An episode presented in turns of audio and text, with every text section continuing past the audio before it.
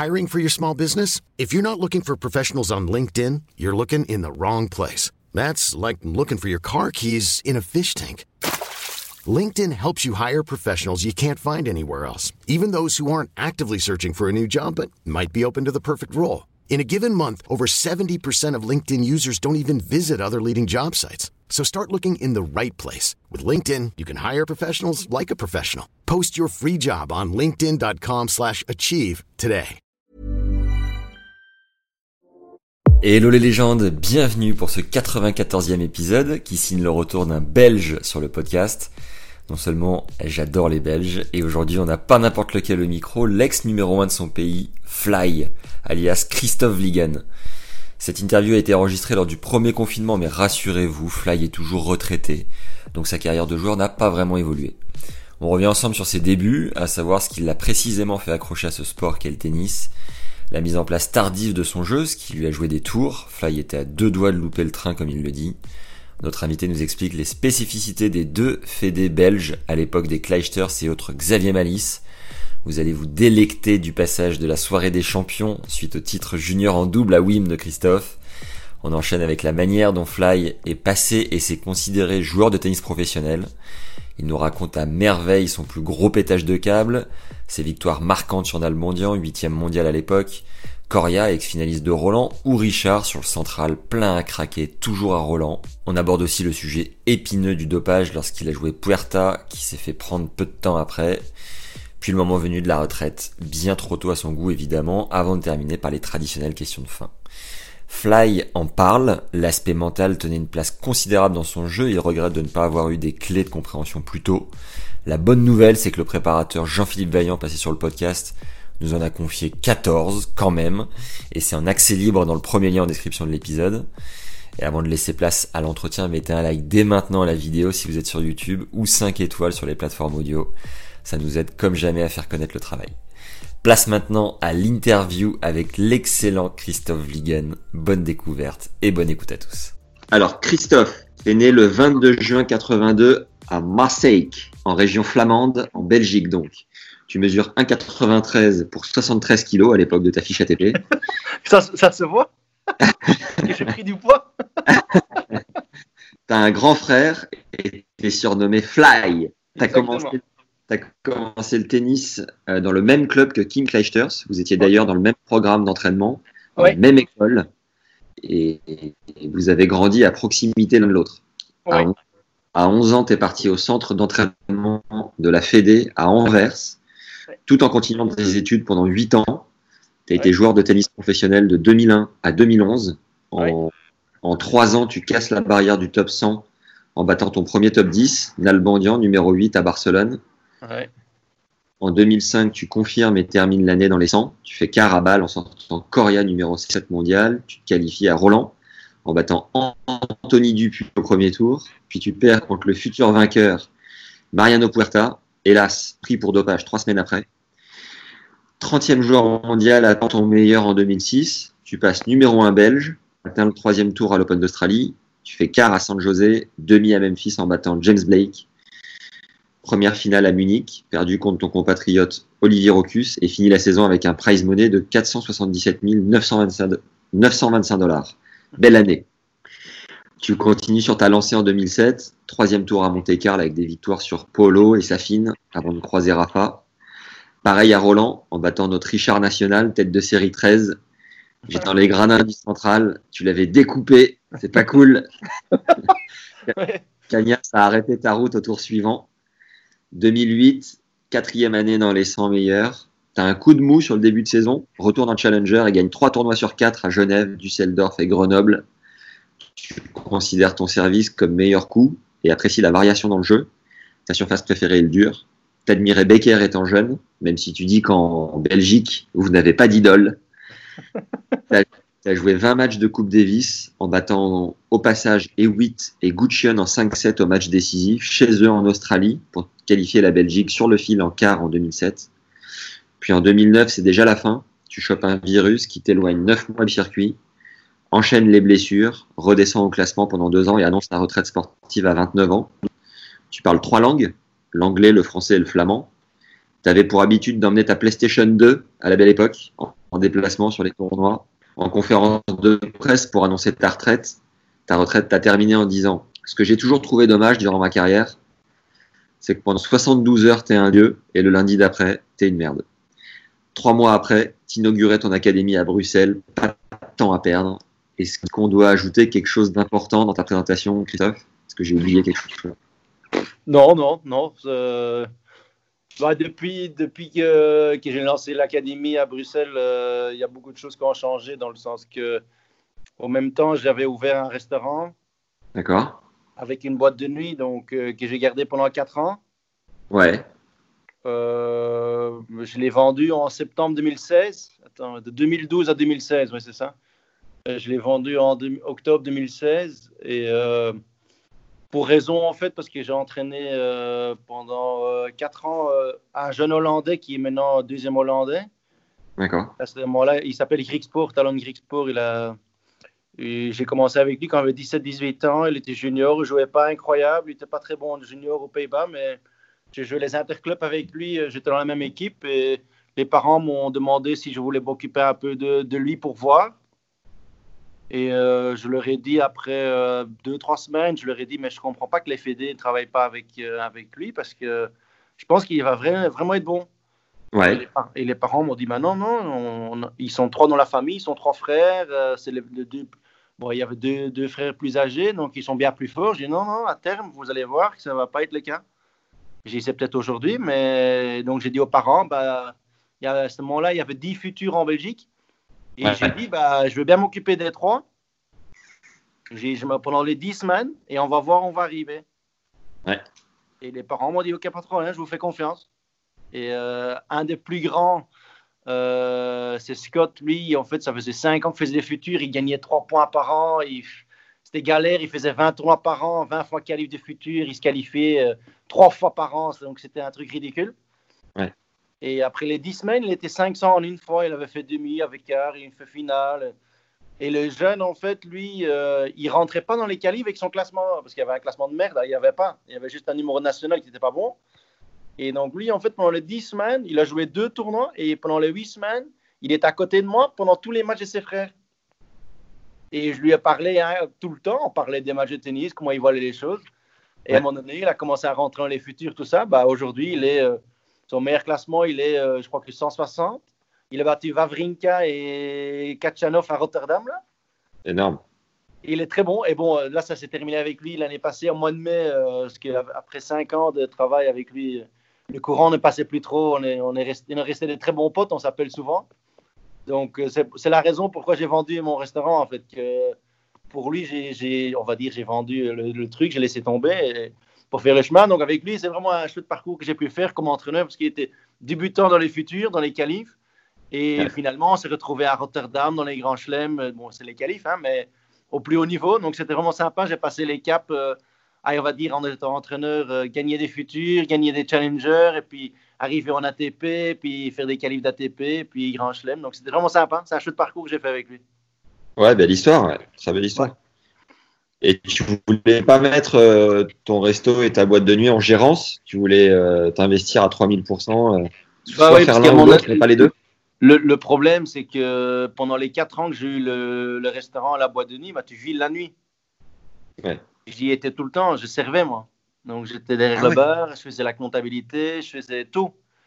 Donc euh, c'était complètement autre chose euh, de tennis parce que bon, j'avoue quand j'ai dû arrêter le tennis, je n'étais quand même pas très bien dans ma tête. Et euh, c'est à ce moment-là une connaissance qui m'a téléphoné, il me dit Chris, ça va? Je dis bah écoute, franchement, ça va pas trop, non, je sais pas très bien quoi faire là, parce que je m'y attendais pas du tout à m'arrêter. Et lui m'a dit bah viens, j'ai un truc pour toi peut-être, on va s'amuser. Et j'étais voir l'endroit et à la base, c'était juste pour faire un restaurant. Puis je dis, ouais, un restaurant, c'est sympa le midi soir. Allez, je dois pas faire grand-chose. Et puis en fait, en, regardant les salles là-bas, bah, le gars me dit, bah écoute, j'ai l'impression qu'il y a l'installation pour faire la sono et tout. Je dis, bah, je m'en fous ta sono. Et puis finalement, bah, 24 heures, en plus, ça s'est fait en 24 heures, c'est ça qui est dingue. 24 heures après, j'ai dit, ok, c'est bon, on le fait. J'ai reçu les clés le, le 30 août du truc. Et j'ai ouvert le 14 septembre mais j'avais pas une assiette. J'avais pas un cuistot, j'avais pas, euh, j'avais rien, j'avais pas d'alcool, j'avais pas de verre, j'avais rien. Donc en 14 jours, euh, j'ai, euh, on va, on va dire, on a, on a essayé de faire notre mieux. Et depuis ce jour-là, bah, ça a bien fonctionné pendant 4 ans. Je veux dire que ça a toujours bien fonctionné. Bon, la première, la première année, c'était vraiment un peu le, l'effet de mode que les gens venaient parce que voilà, j'y étais. Puis c'était dans un bon endroit où le, le, on va dire le moyen âge qu'on acceptait, c'était 30-35 ans. Donc les jeunes de 20 ans, on ne les faisait pas rentrer. OK. Et donc, bah, les 30-35 ans, déjà, eux, ils consomment, ils consomment le plus. Et normalement, il n'y a pas de bagarre ni rien. bon, il y a toujours des trucs, hein, mais. Et donc, c'était vraiment cette ambiance parce qu'on va dire les adultes, ils se retrouvaient en adultes. Et bah, les jeunes de 20 ans, ils voulaient tout le temps y rentrer. Donc, tu avais toujours une file devant, mais ils savaient que ça n'allait pas. Donc, c'était vraiment c'était autre chose. Et bon, ça m'a permis bon, d'oublier un peu, on va dire, euh, pas ma carrière, mais le, on va dire le, la douleur que ça m'a fait d'avoir arrêté. Ouais. Et bah, finalement, je suis retombé dans le tennis parce que voilà, j'ai resté un peu dedans. Euh, et bah, après, c'est les Hollandais, on va dire, qui, qui m'ont remis un peu dans, dans, tout le truc. C'était où ton, ton bar et ta boîte? À Lannes, c'est près de Waterloo. C'est là où tu t'es fait tes tatouages parce que euh, c'est le monde de la nuit qui t'a inspiré? Non, non, ce sont mes deux enfants qui sont sur mes bras. D'accord, excellent. J'ai fait, fait, tatouer mes, mes deux enfants euh, sur, mes bras, sur le bras avec le nom, le, la date de naissance, l'heure de naissance, euh, une petite phrase à gauche à droite. Et je t'avais croisé. J'avais déjà des tatouages à l'époque quand je jouais, mais je n'avais pas sur le bras, je les avais sur le dos. Ah, je les ai toujours dans le dos, hein, mais j'ai des ailes dans le dos, de haut en bas. Donc j'ai toujours aimé les tatouages. Et puis c'est vrai que quand, euh, mon premier fils est né, euh, je pense que deux semaines après, je l'avais. Et bon, vu que le deuxième est arrivé, je voulais faire les deux. Donc euh, voilà. Je, t'avais croisé quand j'avais en 2007, je crois, je devais avoir 17 ans. Ma copine de l'époque m'avait invité à, à, Bruxelles pour le concert de David Guetta à Tour ah et Taxi. Et je t'avais croisé, tu avais un garde du corps, je me souviens. Bah, en fait, je, je, pense que toi, tu parles du garde du corps qui faisait 2 mètres et Ah bah oui, oui, c'était une marmule, ouais. Ah non, mais c'est pas un garde du corps, celui qui organisait la soirée. Ah d'accord. Et il s'appelle Peter Loridon, et je vais t'expliquer qui c'est. C'est un joueur de, de, basket en Belgique. Et en fait, il n'a il a pas joué en NBA, mais euh, c'était un des meilleurs de Belgique à ce moment-là. Et il travaillait pour Red Bull. Et Red Bull était sponsor de la soirée. Et moi, j'étais invité par Red Bull. Bon, je connaissais lui aussi. C'était pas mon garde du cœur, mais c'est vrai que j'ai passé la soirée avec lui ou la nuit, ouais, c'est vrai. non, non, c'est pas le tout de mon garde du corps. Non, non, non, j'ai jamais été un garde du corps en Belgique, t'inquiète. Ah oui, je m'étais dit, putain, Ligan, c'est une star ici, c'est incroyable, le mec a un garde du corps. ça, c'est bon, ça. Putain, j'aurais dû dire que c'était vrai, quoi. Non, c'est pas vrai. non, non, c'est pas vrai, donc. C'est Peter Loridon, tu vas voir sur Instagram Peter Loridon, mais non, il est dans, dans tout ce qui est euh, boisson énergétique, tout ce qui est bien-être dans, dans la vie. Il a fait plein de trucs. Il a joué. Euh, bon, en Belgique, il y a toujours, chaque année, il y a un match de basket. Euh, on va dire les, les, les gens belges contre les Américains, je ne sais pas très bien quoi. Et il les connaît tous, donc c'est pour ça qu'il a été très très bon au niveau basket. Et à ce moment-là, il était tellement connu qu'il travaillait pour Red Bull et voilà. C'est par lui que j'ai eu des entrées en fait. D'accord. Bon alors pour parler tennis un peu, Christophe, euh, est-ce que tu peux nous rappeler comment tu as découvert ce sport et pourquoi tu as accroché particulièrement avec le tennis?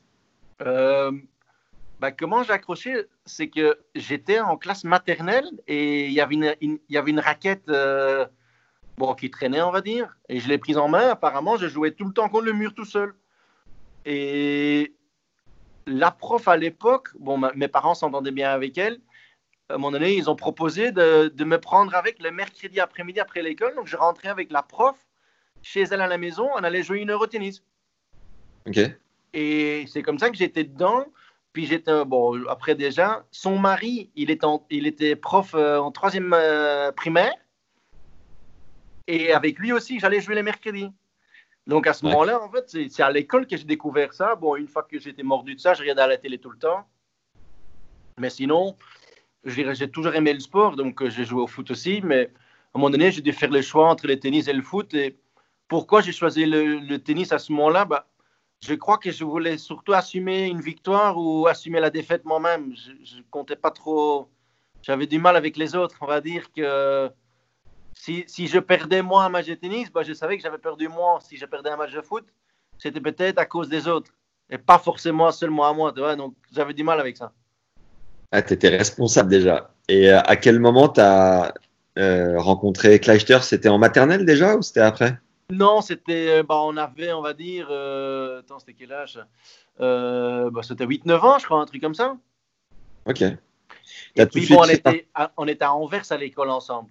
On n'était pas chez nous, on va dire à Mazek, on n'était pas à l'école, mais le club de tennis où on s'entraînait, où on a commencé, c'était, c'était bon, c'était avec elle, on ne savait pas, hein, je veux dire elle était là, on jouait ensemble, mais bon, on savait pas du tout. Euh, ah, moi, je savais pas qu'elle allait gagner autant de Grand Chelem et tout ça. Ouais. Tu as tout de suite fait partie des meilleurs ou ta progression a été lente? À quel rythme tu as évolué? Euh, C'était assez rapide, je crois, parce que quand je faisais des petits tournois dans le coin, Wim Fissette, bah, vous voyez qui c'est? C'est le.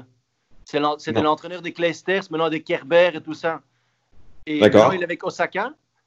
Et lui, en fait, il jouait bien au tennis et son papa, en fait, est venu est parler à mes parents en disant qu'il fallait que je m'entraîne à la fédération parce que je jouais bien au tennis. Mes parents ne connaissaient rien. Et le papa, en fait, nous a mis en contact, ou a mis l'entraîneur de la fédération en contact avec mes parents. Et c'est comme ça que ça a été, entre guillemets, vite fait. parce que mes parents ont refusé la première fois qu'on a reçu la lettre d'invitation euh, pour aller à la fédération. Mes parents ont refusé parce que j'étais trop jeune, j'avais 10 ans, euh, aller dans un internat du matin, de lundi à vendredi soir, c'était quand même dur. Et bon, euh, bon moi, l'année d'après, ils, ils, ont plus su me tenir parce que moi, je voulais tellement jouer au tennis que j'allais, je voulais y aller, moi. Donc là, à la fin, mes, mes parents, bon, ils, ils, m'ont donné l'occasion, mais bon, ils avaient mal au cœur quand même. Donc, donc tu es parti à 11 ans de chez toi Ouais, à 11 ans, ouais. Donc, ça partait. Bah, je, faisais quoi en fait? Je faisais du lundi matin, je, je partais vers 6h30 du matin et je revenais le vendredi soir. C'est dur particulièrement ou comment tu le vivais?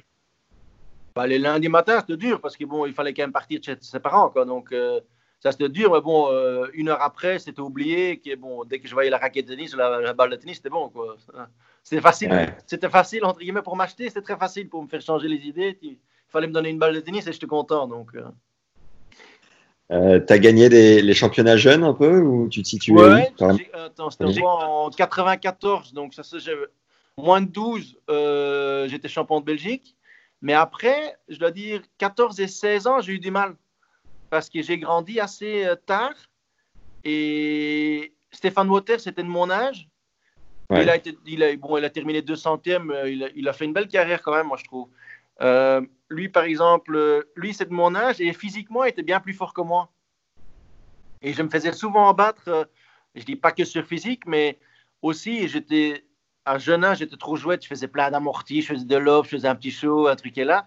Et lui, il était déjà discipliné. Donc, lui, en fait, entre guillemets, par rapport à moi, c'est une petite machine déjà qui se met en route. Et moi, bah, par exemple, si mes amortis n'allaient pas, bah, j'avais un fameux problème parce que j'avais pas de plan B. Tout le monde savait à un moment donné. Donc j'étais un peu trop euh, jouette encore. Et bon, je j'étais pas très grand, donc je devais faire euh, plein de balles en l'air, des amortis, monter contre-temps. Donc, et bon, entre, quand tu as 14 ou 16 ans, pour venir déposer une volée euh, sur, sur un grand terrain, c'est pas évident. Et bon, je crois qu'à 16-17 ans, j'ai commencé à vraiment à grandir et j'ai pu installer un jeu. bon, qu'après que j'ai installé pour toute ma vie, on va dire, j'ai commencé à bien servir j'utilisais beaucoup plus mon coup droit qu'avant que je bougeais pas parce que je faisais juste un peu le fainéant.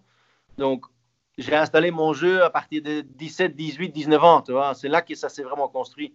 Avant ça, j'ai m'amusé sur un terrain de tennis qui m'a permis de, bien jouer, hein, parce que voilà, mais, mais j'étais pas. Euh, je, à, jeune, âge, jeune âge, je me suis jamais rendu compte ce qu'il fallait faire pour devenir professionnel. Je me suis rendu compte qu'à 17, 18, 19 ans, je me dis, oh là, ici, il faut que je m'y mette parce que j'ai l'impression que je peux rater le train ici. En Belgique, il y, a deux fédés, hein, la flamande et la wallonne. Ouais. Toi, toi, tu faisais partie de la flamande, du coup? Ouais. Je crois qu'elle est réputée pour être euh, une école un peu plus euh, hargneuse et bagarreur, non? Ou c'est l'inverse? À l'époque, on va dire, quand moi j'y étais, bon, je donne un exemple. Il y avait Kim Kleisters, il y avait moi, Xavier Malice, on était là. Bon, euh, on va essayer de dire d'autres noms qui sont peut-être sont devenus Laurence Courtois, elle était dans les, dans les 20 meilleurs à moment donné? Bon, moi, j'étais, déjà, moi, j'étais jeune, elle était déjà bien lancée. Euh, à jeune âge, on peut quand même pas dire qu'on était tous euh, des bagarreurs. Ah oui, toi, tu étais plus la, la, variété, la mortie, donc tu étais un peu l'excès. Fantaisiste, un peu fantaisiste parfois. Bon, à la fin de ma carrière, ça allait mieux, hein, mais au début de ma carrière, à jeune âge, j'étais fantaisiste. Mali, c'est la même chose. Donc, je ne sais pas si la Fédé est plus. Euh, ils, ont, ils ont essayé d'installer, on va dire ça, mais ceux qui ont fait carrière, ils ne faisaient pas partie de ce groupe-là. Malice n'a jamais été euh, un, bagarreur comme, comme, comme ça. Il a fait une magnifique carrière, mais on sait comment il était. Je sais comment moi j'y étais. Bon, Kim a été numéro une mondial, mais on a tous quitté la Fédé aussi à un moment donné. Ouais. Malice est parti à 16 ans bon, aux États-Unis chez Bollettieri, quand tu reçois une proposition pareille, c'est compliqué de refuser, je crois. Euh, bon, Leicester, je crois qu'à 16 ans, elle faisait finale de Roland Garros, je crois. Donc, aux 17 ans, 16 ou 17 ans. Donc, euh, contre Capriati, elle, a perdu 12-10 au troisième set. Je crois qu'elle avait 16 ans. Elle était avec moi dans la classe. Donc, ça, c'était quand même. Euh, on s'est quand même rendu compte que là, il y a... bon, depuis, la pluie est à l'école. Mais. Euh, un rapide break pour vous rappeler de mettre un like à cette vidéo et de récupérer les 14 secrets de préparateurs mentaux dans le premier lien en description. Et si vous voulez une autre ressource gratuite hyper cool, il y a les 5 conseils d'un cordeur pro pour choisir le modèle et la tension de cordage parfaitement adapté à votre jeu et mettre toutes les chances de votre côté en match. Second lien en description, on y retourne. Et donc, moi j'ai quitté la FIA à 18 ans parce que aussi, bon, moi je me suis un peu, on va dire, euh, pas disputé, mais la fédération, à ce moment-là, à 18 ans, il y avait trois, euh, trois joueurs qui sont nés en 82. Et donc, bah, à ce moment-là, il fallait donner une bourse aux joueurs. Bon, en Belgique, il n'y a, pas beaucoup d'argent, on va dire, euh, pas beaucoup d'aide, parce qu'il n'y avait pas beaucoup de subsides à cette époque-là. Et euh, on va dire, il y avait 20 000 euros à diviser pour trois joueurs. Mais en fait, ils ah ont divisé par deux joueurs. Et en fait, moi, ils m'ont rien donné. Et pourtant, à l'époque, moi, j'estimais, j'avais fait quart de finale à Roland, quart de finale à Wimbledon, on avait gagné le double à Wimbledon. Donc, j'avais quand même été dans les, dans les 10 meilleurs en simple et en double. Donc, j'estimais que j'ai mérité plus. Et donc là, je me suis disputé avec eux, et ben, je leur ai fait comprendre que voilà, euh, j'allais quitter. J'avais à ce moment-là un agent qui travaillait pour moi, Vincent Stavo, qui était agent de Justine Anna à ce moment-là aussi, qui était aussi déjà à ce moment-là, euh, je crois que dans les 10 meilleurs au monde. Et donc, euh, je l'ai appelé, j'ai écouté, moi, j'ai plus d'entraîneur, j'ai plus d'entraînement, donc il faut me trouver quelque chose. Et lui m'a trouvé en fait Philippe Daas, qui, qui était coach de Kasatkina maintenant. il a fait une vidéo il est devenu connu maintenant avec les vidéos comme coaching. Et lui, en fait, il n'avait pas d'expérience, moi non plus. On s'est rencontrés et on a commencé à bosser ensemble. J'ai déménagé de la Flandre en Wallonie parce qu'il était à Bruxelles. Et euh, on a commencé à bosser ensemble. Euh, et lui m'a amené euh, jusqu'à 160 directement. Ben bon, je dirais, on a, on a bien travaillé. Je dirais, on a fait des futurs, des challengers, tout ensemble. Mais ça a été vite, tu vois, ça a été très vite. Attends, attends, attends brûle pas les étapes. Tu, parlais des, juniors. Ton meilleur résultat, du coup, ton, meilleur souvenir, c'est quoi? C'est le c'est d'avoir gagné en double à Wimbledon? Oui, parce que oui, ça reste, parce qu'après, il y a une soirée de, de gala avec tous les vainqueurs. Tu peux nous raconter cette soirée Pardon? Tu peux nous raconter cette soirée, justement? C'était qui les vainqueurs à ce moment-là? C'était Sampras. Je l'ai vu. Euh, Sampras avait gagné. Et en fait, bah, nous, on ne s'est pas rendu compte. Tu vois, c'est nouveau, on a 18 ans, on gagne Wimbledon Junior. On est là. Bon, on a bien compris que le, après le match, il faut. Euh, il y a un mec qui vient dans les vestiaires, qui vient prendre toutes les mesures de, de, tes vêtements, des trucs. Euh. Et bon, nous, on se dit, attends, c'est quoi, moi, pointure de chaussures, c'est quoi, c'est ce qui se passe ici Et euh, mais là, on se, rend, se rend pas vraiment compte, parce que bon, oui, il y a un mec qui donne une chemise blanche pour essayer. Bon, ok, le mec met des trucs. Toi, tu es là, j'ai 18 ans. Dominique Kuhn, avec qui j'ai gagné, on se regardait, on se disait, bah, qu'est-ce qu'on fait là? Et bah, en fait, le soir, on s'est rendu compte qu'une fois qu'on était habillés, on se regardait tous. On se disait, mais il y a un problème, on va où ici? Et donc là, je, me rappelle, il y a une voiture qui nous venue nous chercher, puis nous déposer. Mais je ne me rappelle pas où c'était. Ça, j'aurais une femme renseignée, je ne sais pas où on a été. Et c'est là qu'il nous, nous disait, ouais, mais il y a tous les vainqueurs de Wimbledon, de, de tous les temps qui sont là. Je mais non, c'est possible, qu'est-ce qu'ils viennent faire? Et puis, on était à table et euh, Christophe Dalin était coach de la fédération au moment-là. Et avec lui, on a passé une soirée incroyable parce que nous, au début, bah, la première heure, je pense pas qu'on a osé dire un mot tellement qu'on était impressionné par, par les gens déjà. Rien que de marcher vers l'entrée, il y avait bah, tous les journalistes, il y avait le tapis rouge. Et nous, on se disait, mais attends, il n'y avait que des flashs dans les yeux, on regardait. C'était un peu, on va dire, on a pas, euh, oui, on a savouré le moment, mais après, je me dis, mais qu'est-ce qu'on a vu faire ici, quoi? Nous, euh, et en plus, à ce moment, je sais que quand tu es dans la soirée, je me rappelle de ça, qu'ils annoncent les vainqueurs. Ouais. Bah, il fallait se lever à un moment donné. Bah, c'est le minimum. on s'est levé à deux, comme, on va dire comme deux crétins, comme deux cons, mais. Et bon, là, tu, te dis, mais qu'est-ce qui s'est passé en fait? Tu, ne te rends pas compte. Mais je me rappelle aussi que quand, quand, je suis revenu de Wimbledon de cette année-là, à ce moment-là, il y avait un challenger à Ostend. Et euh, on avait reçu une wildcard pour ça en simple. Mais bon, on avait... moi, j'ai perdu contre Julien Bouter. Ouais. 6-4, 6-4. Et. juste avant le, le, la, la, cérémonie, là, il y a une danse normalement entre le vainqueur et la gagnante féminine. C'était qui là Je me rappelle même pas. Ben, je crois que c'est Sampras avec euh, Williams, je crois, mais je me rappelle même pas qu'ils ont fait ça. Parce que Sampras, en fait, cette année-là, il fallait un nœud de papillon. Lui, il n'en a pas mis. Et je pense qu'il a eu. Je me rappelle après, il est venu. Déjà, il est en retard de je ne sais combien de temps. Et il n'avait pas de nœud de papillon, donc il ne pouvait pas rentrer à la base. Et bon, lui, à mon avis, vu qu'il avait gagné je ne sais pas combien de fois, il, est rentré là, mais il a fait son speech, mais il n'est pas resté, lui. Mais je ne sais pas ce qui s'est passé. Bon, à 18 ans, tu ne te rends pas compte ce qui se passe, nœud de papillon ou pas. On était déjà content d'y être. donc, euh. Le challenger la semaine d'après, il s'est passé quoi? Bah, J'avais carte là, mais bon, j'avais pu jouer sur terre battue, donc j'ai joué contre Julien Bouter. Bah, euh, qui en France, bah, il, a quand même, il faisait séries volées, le mec. Il faisait kick. Moi, j'avais 18 ans, les balles rebondissaient au-dessus de ma tête. Mais j'ai perdu que 6-4, 6-4. Et bah, de nouveau, à ce moment-là, on ne se rend pas compte. Euh, moi, j'ai joué mon match, voilà, 6-4, 6-4, c'est sympa, je voyais tous les joueurs. Et lui, il est venu me voir après. Et moi, euh, je regardais, mais je, je pense que lui était 80e mondial ou un truc comme ça, il était déjà bon. Et lui, il me regardait et il est venu me parler. Et il me disait que j'allais vraiment être bon. Et moi, je me suis dit, mais qu'est-ce que tu viens me parler? Et après les années qu'ils ont filé, bah, je le voyais dans les tournois. Et quand j'ai fait le tournoi de Metz, bah, il était directeur du tournoi. J'ai dit, putain, c'est incroyable que, que. Et en fait, il y a des, as des moments, pas clés, mais des moments que tu te rappelles. Tu dis, mais oui, mais j'ai rencontré lui. En fait. Et à ce moment, je l'ai joué contre lui. Et là, maintenant, il est là. J'ai eu le même coup avec Olivier Malcor. Et lui, il a gagné l'année d'après les Challengers d'Ostende. Et lui, il a gagné. Et moi, je l'ai joué premier tour qualif. Et j'avais eu plein de balles de break, j'avais eu plein d'occasions, mais perdu, bah, j'avais mouillé un peu. Tu vois. Et lui, en fait, dix jours après, il gagne le tournoi. Et je l'ai rencontré après. Je dis, mais putain, que moi, t'as fait gagner. Parce que moi, contre moi, t'aurais dû perdre. Il me dit, bah, contre toi, j'aurais dû perdre 9 fois sur 10. Ah ouais, incroyable. Et Julien Bouter était un peu le mentor aussi de Christophe Rocus au départ. Ah oui, parce qu'ils ont fait les matchs par équipe à Metz.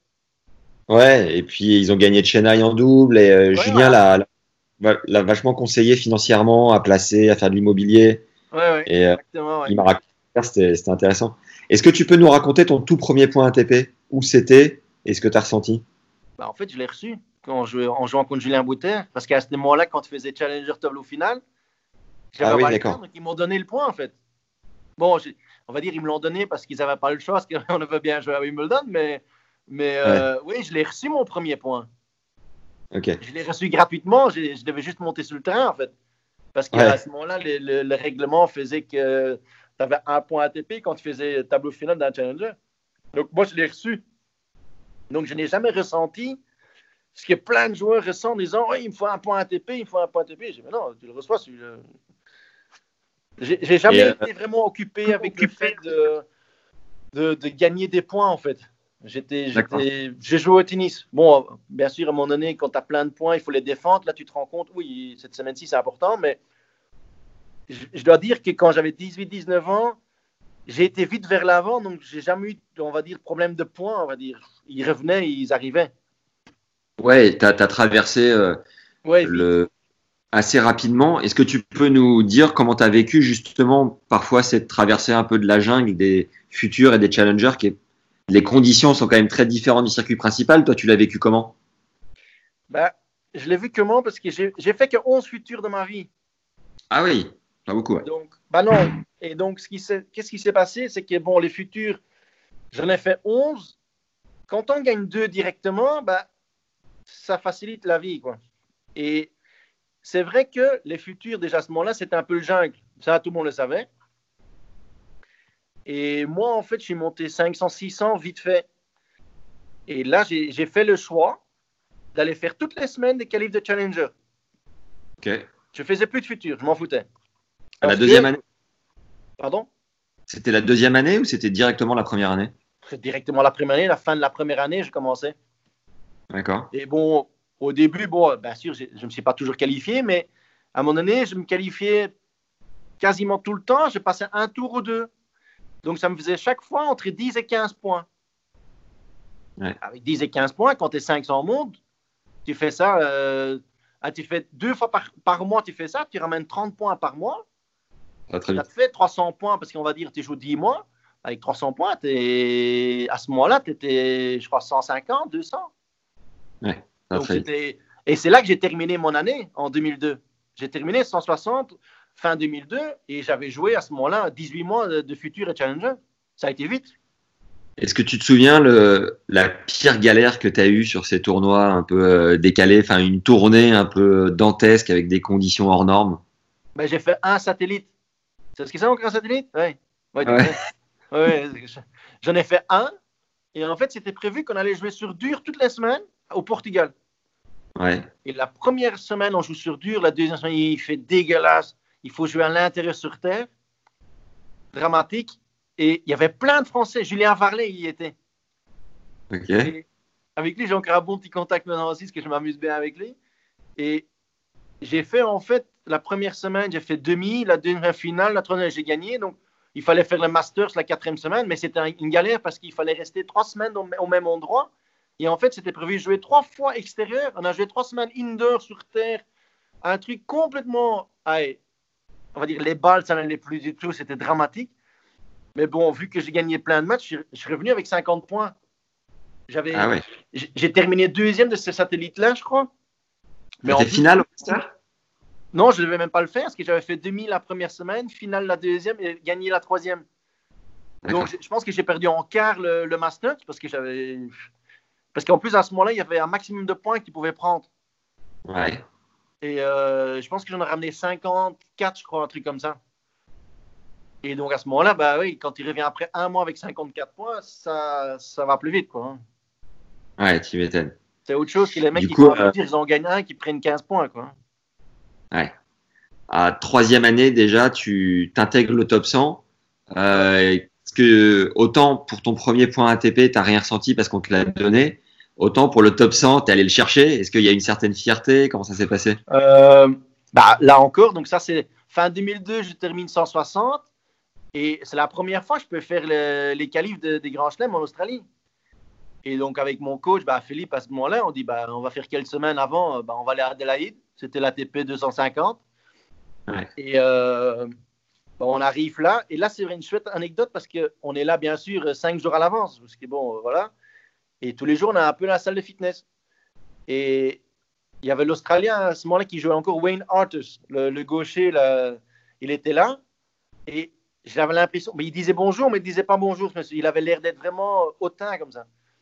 Et je le voyais tous les jours en fitness un peu. Et j'essayais de, de, mettre un peu contact avec lui. Bonjour, ça va Truc, Pas de réponse, ça va. Et il y avait un autre gars dans la salle de fitness, mais qui habitait à Adelaide, mais ça, je ne savais pas à ce moment-là qui vient et j'étais en train de m'étirer et le gars me demande euh, c'est quoi les objectifs pour cette semaine-ci? Et moi, je lui dis bah écoute, franchement, si je peux me qualifier euh, déjà, ce serait très bien parce que c'est la première fois que je fais ce tournoi-là, quoi. Donc, j'avais jamais fait. Si je peux me qualifier là, c'est déjà trois tours de qualif. Euh, et le gars me dit bah, je, viendrai te voir demain, qui me dit.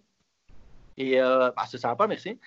Et le dernier tour qualif, j'ai joué contre Toursunov qui est aussi monté 20 euh, ou 30 à mon donné.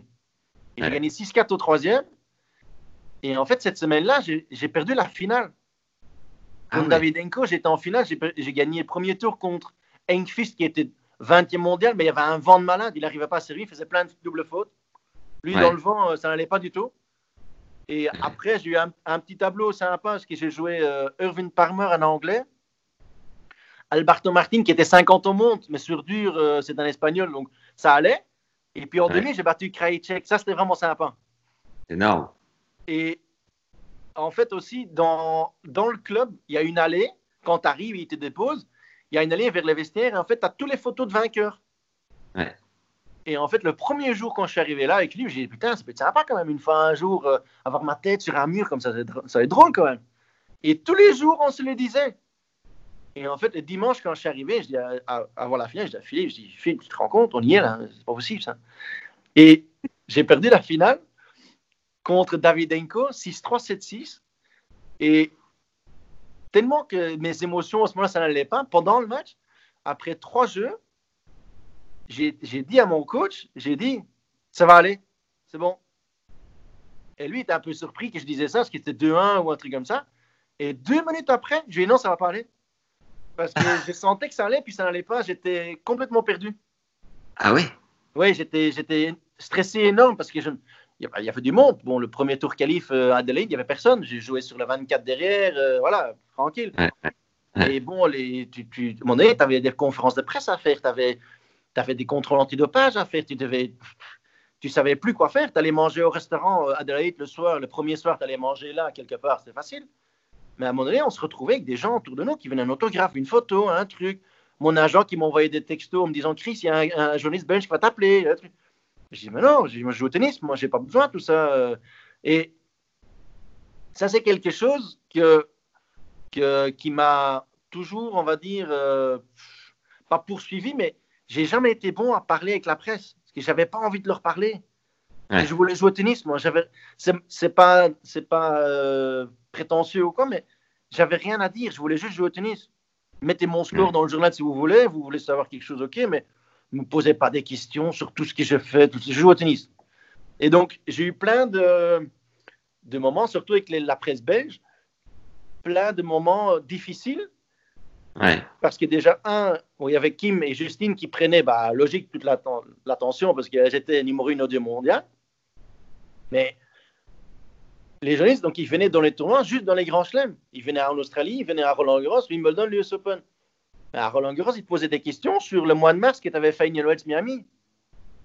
Bah, je n'avais pas trop envie de répondre déjà. Je me dis, mais non, je suis à Roland Garros. Moi, mais non, si, ça s'était bien passé, euh, tu avais fait quart de finale, bah, c'est plus facile de parler. Si tu avais fait une mauvaise défaite ou une sale défaite, ou ça, c'est une période dure pour toi pour n'importe quelle raison, tu n'as pas envie de parler. Donc, j'étais. Euh, j'étais sec, j'étais pas bon avec les journalistes. Je sais que j'ai jamais été euh, très bien. Donc, tu as, eu l'impression de devenir vraiment professionnel à ce tournoi d'Adélaïde?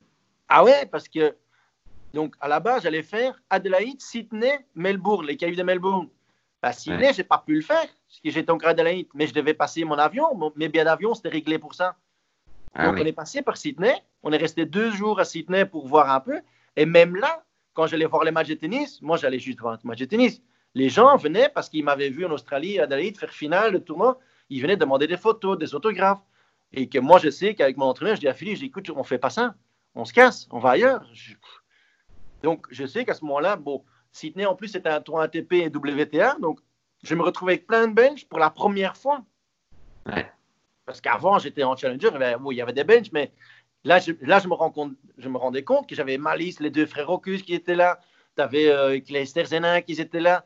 Et donc, je me rendais compte que je, rentrais dans un, on va dire, dans un petit cercle bah, de, de, pro, quoi. Et moi, j'étais juste le petit gamin qui arrivait, euh, entre guillemets, euh, j'avais 20 ans, je, venais de faire euh, finale Adelaide, mais dans la tête, j'avais 15 ans. Donc, tu as été tableau direct à, à l'Open Australie? Non, non, j'ai perdu le dernier tour clé contre Toursanov. Ah ouais Le même. La revanche de Dimitri. Ouais, 6-4 au troisième, c'était une fois pour lui, une fois pour moi. C'était un pote à toi, euh, parce que c'est un sacré phénomène, lui. C'est un sacré phénomène, et en fait, au début, il me faisait peur. Justement, le gars, quand il va arriver, euh, il a une tête, il a, un physique incroyable, et il joue vachement bien au tennis. Il a une frappe de balle incroyable. Et en plus, il se donnait un peu un air. Je pense que dès qu'il sentait qu'il y en a un qui le regardait un peu bizarrement, il faisait exprès de, de faire un petit, un, petit erreur. Pas méchant, mais c'était pas, pas un copain, mais oui, on, s'est joué quelques fois. S'est joué quelques fois, et c'est vrai que ce mec-là, il avait, à un moment donné, il, ne montrait rien comme émotion, puis il pétait trois raquettes, et puis il rejouait. Donc, c'était un gars. Euh, moi, moi, je le trouvais, ces, ces joueurs-là, je l'ai toujours trouvé sympa. Parce que je suis, je suis un peu moi-même, un peu comme ça. Euh, j'étais des raquettes, cassées, une fois gueulé. Donc, j'étais pas le plus calme non plus. Quel a été ton plus gros pétage de plomb sur un cours? À Monte Carlo, l'Oblicic. Je pense que ça, sur YouTube, il y a moyen de le trouver, celui-là. Je l'ai pas vu. Qu'est-ce qui s'est passé? Euh, En fait, ça faisait deux années de suite que j'avais perdu comme Nadal au troisième tour à Monte Carlo. À chaque fois, en battant des, bon, des bons joueurs, déjà, c'est une fois Polo, une fois Safin. L'année d'avant, j'avais fait 100, 100, Niminen 100 euros. Et chaque fois, je me retrouvais dans, le petit carré de Nadal. Bon, lui, était injouable. Donc ça, déjà, tu savais que voilà, tu vois le tableau, bah, si je fais le troisième tour, c'est génial, on rentre. Et c'était la première fois, je n'y étais pas. Et je joue contre lui et je sais, et tout le monde savait, que Del Potro, son poignet, ça n'allait pas, qu'il n'allait pas jouer. Et ça, c'était mon troisième tour. Et je joue Lubicic et je perds le premier set. Je sauve balle de match au deuxième set. Je gagne le tie-break du deuxième. Et lui, il pète, les plombs, lui. Il ne joue plus. Donc, je gagne mon jeu de service, mais il ne joue pas. Il laisse passer les balles. Je le break. Et là, il fait que des retours, mais dans le mur. Il les balance. Donc, c'est 3-0. Et je me dis, ici, c'est parfait. Il dit, on est parti. Hop, on y va. Et à 3-0, parce qu'il servait hallucinant, ce mec-là. Première, deuxième, il faisait que des aises tout le temps. Il tentait tous sur les deuxièmes. Il y allait. Euh, bon, tu te dis 3-0, c'est pas grave, 3-1, hop, il balance encore un petit jeu de, jeu de retour. Bon, il finit 4-1. Et à 4-1, j'ai des balles pour faire 5-1. Et il souffle les balles, mais d'un ridicule, mais c'est, je dire, c'est honteux de le voir. C'est honteux de le voir, de faire ça. Et 4-2, et là, ça commence. Il met un premier retour gagnant, il met un deuxième retour gagnant, mais il le joue toujours pas, mais il aimait. Ouais. Et donc là, je me suis pissé dessus, faut être honnête. Et 4-3, euh, 4-4. Et quand je me fais briquer à 4-4, bah là, j'ai gardé la raquette en main, mais j'ai fait deux morceaux en trois coups. Mais là, sur YouTube, tu vas le voir, tu, tu tapes ça. Il y a des gens en Belgique qui me disent encore ça, donc je pense qu'il y en a plein qui l'ont vu. Là, tu verras directement. Et c'est aussi, par exemple, donc je perds 6-4 au troisième. Ah. Et c'est aussi la première fois qu'un joueur me dit en me serrant la main, je suis désolé. Ah ouais, incroyable. Beau gosse quand même. Ah oui, là il me dit, je suis désolé. Il me l'a dit. Et derrière, sur Del Potro, il fait quoi? Ah, il joue pas Del Potro. Ah, WO Ah merde. Ouais, c'est con. Donc là, déjà, tu te dis, oh là là, donc là, tu rentres chez toi, bon, tu t'es comme. Là, tu, tu, tu, sais plus comment tu t'appelles. Ouais, là, j'ai pété une. Ouais, après aussi, j'ai pété les plombs. Mais par exemple, là, il y avait Cédric Mourier qui est l'arbitre. Où il a donné l'avertissement, euh, ce qui est logique. Mais j'ai pas eu d'amende. Ah ouais Ouais, parce que même Cédric m'a dit après le match, je te comprends.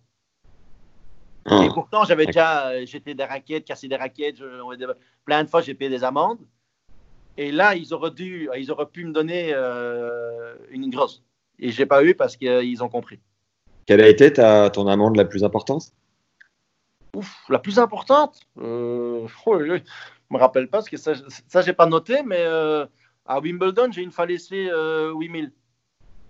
Ah oui, quand même. Ouais, je laissé 8000 contre Gaël, mon fils.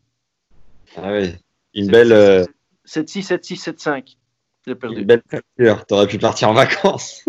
ouais, ouais. Donc là, j'ai une fois laissé 8000. Ouais. Bah, j'ai eu des amendes, ouais, parce que voilà. Ben, encore une fois de plus, quand j'ai dit que j'avais 20 ans quand je suis finale à Adelaide, j'ai 15 ans dans la tête, c'est la vérité. Et c'est pour ça que, par exemple, le, le, seul regret que moi j'ai par rapport à ma carrière, c'est que je n'ai pas pu jouer au tennis entre mes 30 et 35 ans. Ben Parce que je devenais un peu adulte, on va dire. Bien sûr.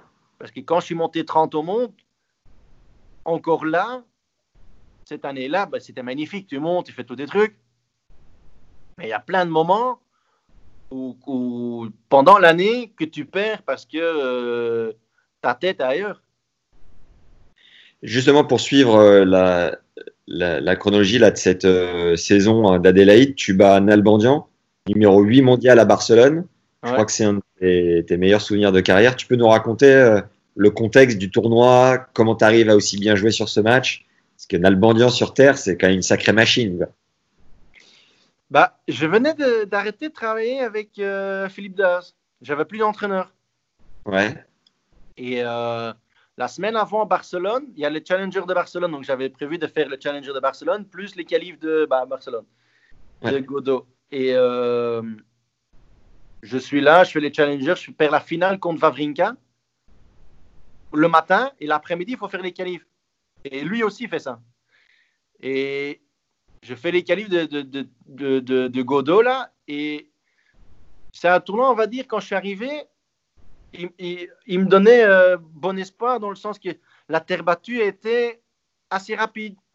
C'était bon, déjà le club est magnifique quand tu arrives, tu dis là, ici ça nous voit un truc, mais tu es tout seul. Et je me rappelle que j'ai fait toute la semaine du, du room service, j'ai vu personne toute la semaine.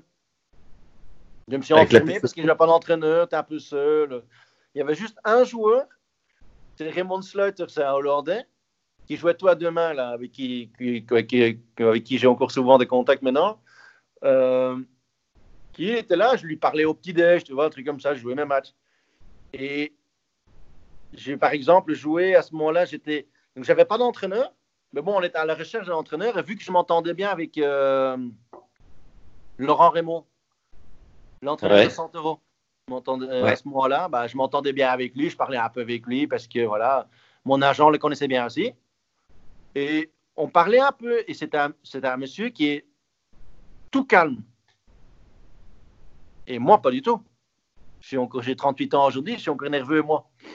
Donc à ce moment-là, il faut se rendre compte qu'à 24 ans, la pile d'énergie que je suis. Et on parlait de tout et de rien. Et il me disait, par, exemple, je sais que quand je vais jouer contre Québec, premier tour tableau, il me disait, mais tracasse pas, il va pas jouer trop vite. Tu as peur de lui, tu ne dois pas avoir peur, tu joues bien plus vite que lui. en fait, il me calmait, il me rassurait, en fait. Il me disait rien sur son jeu, mais il me rassurait. Parce que moi, je disais, Koubek, putain, il a fait quart à Roland. Euh. Elle me disait, non, t'inquiète, ça va aller. Bah, je jouais, puis je me rendais compte après cinq jeux, bah oui, en fait, il joue pas si vite que ça, en fait, ça va. Donc j'ai gagné, puis je jouais Saretta qui avait fait aussi à Roland l'année d'avant. Flavio. Oui, qui lui me dit, là aussi, Laurent me disait, mais Chris, il est nerveux, tu te rends pas compte, t'inquiète, t'inquiète, joue ton match, tu verras. Bah, tu gagnes, hop, c'est une nouveau parti. Et au troisième tour, j'ai joué Olivier Patience. Ah, ah, il pleuvait ce jour-là. Il pleuvait ce jour-là, mais tout le temps. Et en fait, lui, s'est endormi dans un fauteuil. Hiring for your small business? If you're not looking for professionals on LinkedIn, you're looking in the wrong place. That's like looking for your car keys in a fish tank. LinkedIn helps you hire professionals you can't find anywhere else, even those who aren't actively searching for a new job but might be open to the perfect role. In a given month, over 70% of LinkedIn users don't even visit other leading job sites. So start looking in the right place. With LinkedIn, you can hire professionals like a professional. Post your free job on linkedin.com slash achieve today. Et moi pas. Et euh, en fait, à un moment donné, ils ont annoncé qu'on jouait dans les 45 minutes. Mais lui, il dormait. Et personne ne l'a réveillé parce qu'il était tout seul comme moi. T'as fait exprès de le laisser dormir bah oui, j'ai pas été lui dire Coco, réveille-toi. J'ai pas lui dire. J'ai pas encore, j'ai pas dit non plus, va t'échauffer, toi. Hein. Et donc, lui, je suis certain qu'il a raté le début de son match parce qu'il s'était endormi. Et moi, j'étais, je savais que je devais être prêt. Je devais être prêt. Et au début, début de match, il n'y était pas du tout, lui. Donc, lui, en fait, lui, il a raté le début de match et bon, il n'a jamais su récupérer le match. Et ça, je suis certain parce qu'il s'est endormi dans le fauteuil, parce que c'est vrai qu'il pleuvait, puis à un moment donné, le soleil est sorti. Je crois que 20 minutes après, on jouait. C'est vrai que ça allait super vite. Les terrains séchaient d'une vitesse. Euh, ça, en Belgique, ça n'existait pas, ça. Et là, bah ouais, quand je jouais le bah, là, c'est aussi, on va dire, euh, le truc. Euh, il était de mon âge, donc je le connaissais. Donc, il me faisait pas peur parce qu'il est né en 82 comme moi. J'avais, je l'avais vu jouer plein de fois. Et là, Laurent Remond m'a dit aussi, il joue pas vite il rate pas, mais il joue pas vite. Mais là, je vais pour la, pour la première fois cette semaine-là, je vais sur le central, il était, il était, il était plein. Et là, par exemple, je sais que quand j'ai joué ce match-là, j'étais tellement bien, j'étais tellement relax. je jouais au tennis, je ne pensais pas aux gens autour ou j'avais pas d'entraîneur qui pouvait, on va dire, me, soutenir ou quoi. J'étais seul. Je ne mm. m'énervais pas non plus parce que j'avais personne pour m'énerver, pour dire quelque chose. Et en fait, je, l'ai battu dans, dans, dans, le truc, c'est que ça me paraissait à ce moment-là, je dis pas normal, mais c'était pas non plus un exploit incroyable. J'avais pas l'impression que j'avais fait l'exploit de l'année. Et bon, après, avec le recul, quand tu réfléchis, bah, c'était quand même un truc énorme ce que j'ai fait là. Mais à ce moment-là, tu étais bon dans le truc, bah, le lendemain, il fallait rejouer. Tu sortais une grosse partie quand même? Pardon? Tu avais fait une grosse partie quand même ou juste solide? Je crois qu'à ce moment-là, pour mon âge, à ce moment-là, j'ai fait une grosse partie, j'ai fait une grosse, euh, un gros match à ce moment-là. Mais tout ce que je faisais à ce moment-là, ça me paraissait normal en fait. C'est bizarre de dire ça, mais il y a plein de moments, j'ai trouvé ça normal parce que ça faisait quelques années où on travaillait dur. Bah, Christophe Rancuse et moi, on s'entraînait pendant cinq ans ensemble. Ouais. On travaillait dur tous les jours ensemble. Donc, j'avais l'impression que vu que je travaille dur, c'est normal que je suis récompensé. Ce qui n'est pas vrai, parce qu'il y en a plein qui le font, qui, qui n'arrivent pas à faire ça. Mais pour moi, c'était un truc à ce moment-là euh, relativement normal. OK. Mais par exemple, après ce match-là, mon staff, à ce moment-là, mon agent, mon président physique et, bah, moi aussi, on a fait une grosse erreur après ce match-là. C'est quoi? C'est qu'ils euh, sont venus me voir pour la demi-finale parce qu'ils n'ont pas voulu me laisser seul. Ce qui est logique parce que mon agent, ça fait des années qu'il est avec moi, mon président physique, ça fait des années qu'il est avec moi. C'est logique, ils ont envie d'y être. Et moi aussi, je veux qu'ils soient là. Et par exemple, je sais qu'ils sont arrivés le matin au petit déj tôt. Et, moi, en fait, j'étais tellement, j'avais fait room service toute la semaine, donc moi, j'avais vu personne. Là, je me retrouvais une fois dans au petit déj avec plein de gens. Ouais. Et je devais parler avec des gens. Ah, c'est logique, tu parles. Et donc, tu arrives au club, tu es avec des gens, tu vas t'échauffer. Je, m'étais échauffé tous les jours physiquement à ma façon. Ça t'a mis un peu de pression? Bah, Ça met une pression forcément, ça m'a mis une pression parce que mon, mon entourage a changé, dans le sens que l'entourage, il n'y avait pas, on va dire, c'était moi. Mais une fois, il y avait deux personnes pour qui j'ai envie de bien faire à ce moment-là, ce qui, est, ce qui est aussi logique, et c'est normal. Et c'est normal qu'eux, ils ont voulu être là aussi. Mais avec le recul, avec les années que tu, réfléchis, je, je, sais que si, je, si j'étais encore une fois dans cette position-là, je leur ai dit, vous restez à la maison, vous me laissez faire, allumez la télé, vous, travaillez, vous trouvez quelque chose. Fait, on a fait un épisode avec euh, Arnaud Clément qui me racontait sa finale à, l'Open d'Australie, qui avait fait exactement la même erreur pour la finale. Il a payé, il a offert un billet à ses parents qui sont venus juste pour la finale. Il me l'a dit. Euh, et, avec du recul, exactement le même constat. Quoi. Ouais, Et lui, il est passé à, côté de son match incroyable. Bon, c'est Agassi à ce moment-là, je crois, non? Ouais, ouais, Agassi jouait très bien. Bah, Maintenant, il avait Grosjean en 2000, c'est ça? Il a tu Grosjean en 2000. Clément avait mis 3-7 à Agassi à l'US Open euh, l'année d'avant, donc euh, fin d'année. et, euh, là, il se retrouve en finale et il s'est fait, il s'est fait marcher dessus. Ouais. ouais. je me rappelle de ça. Donc, ça, c'est par exemple, ce tournoi-là, c'est. J'aurais jamais dû faire venir quelqu'un à ce moment-là. J'aurais dû refuser. Mais comment tu veux refuser à. J'avais 21 ans, c'est des gens avec qui tu travailles tu es un peu dans l'euphorie. Et j'ai perdu contre, je crois que c'est Robredo que j'ai perdu, non? Je crois que j'ai perdu contre Robredo 6-4, 6-4, mais je crois que j'ai 11 ou 12 balles de break. Je pense que j'ai fait 0 ah sur 12, je pense, ou 0 sur 10, un truc comme ça. D'accord. Est-ce que tu as, est-ce que as la notion. pas dû le perdre, forcément. Ouais. Est-ce que tu as la notion de ce que tu gagnes à ce moment-là en, argent, ou tu es, es euphorique et tu es concentré sur ton tennis? Je savais avant chaque match combien je pouvais gagner. Très sérieux. Déjà le sens du business. Ben, euh, je ne me rappelle pas les fact sheets maintenant parce que je ne les ai plus vus, mais les fact sheets à l'époque, c'était donc en bas de la page, tu avais les points 0, 20, 45, 90, 90, 150, 250. Et en dessous, tu avais l'argent 3400 aidés, 5004, 10 400, 17 000 et 34 000, je crois. Je savais, ouais. Je savais combien je pouvais me faire ce jour-là. ça ne veut pas dire que je n'ai ai, pas oublié ça certaines fois euh, pendant un match. Hein, ah oui, ça joue, effectivement. T'as as ressenti quoi pour ta première finale, du coup, qui était sur, certainement ton, ton premier gros chèque? Euh, C'est pas rendu. Ouais, vu que l'argent, tu l'as pas en main, euh, c'est vite passé, ça. Mais bon, c'est vrai que quand tu reviens, c'est vrai que quand tu reviens tout ça, par exemple, la première année que j'ai bien joué, mon comptable, il, m'appelait, parce que moi, je ne m'occupais pas du tout de mes finances. Je jouais au tennis. Je paye les factures à payer, mais voilà. Et mon comptable, une fois, il m'a appelé, il me dit Chris, tu comptes faire quoi avec ton argent? Bon, je sais pas, c'est ce qu'il faut faire avec.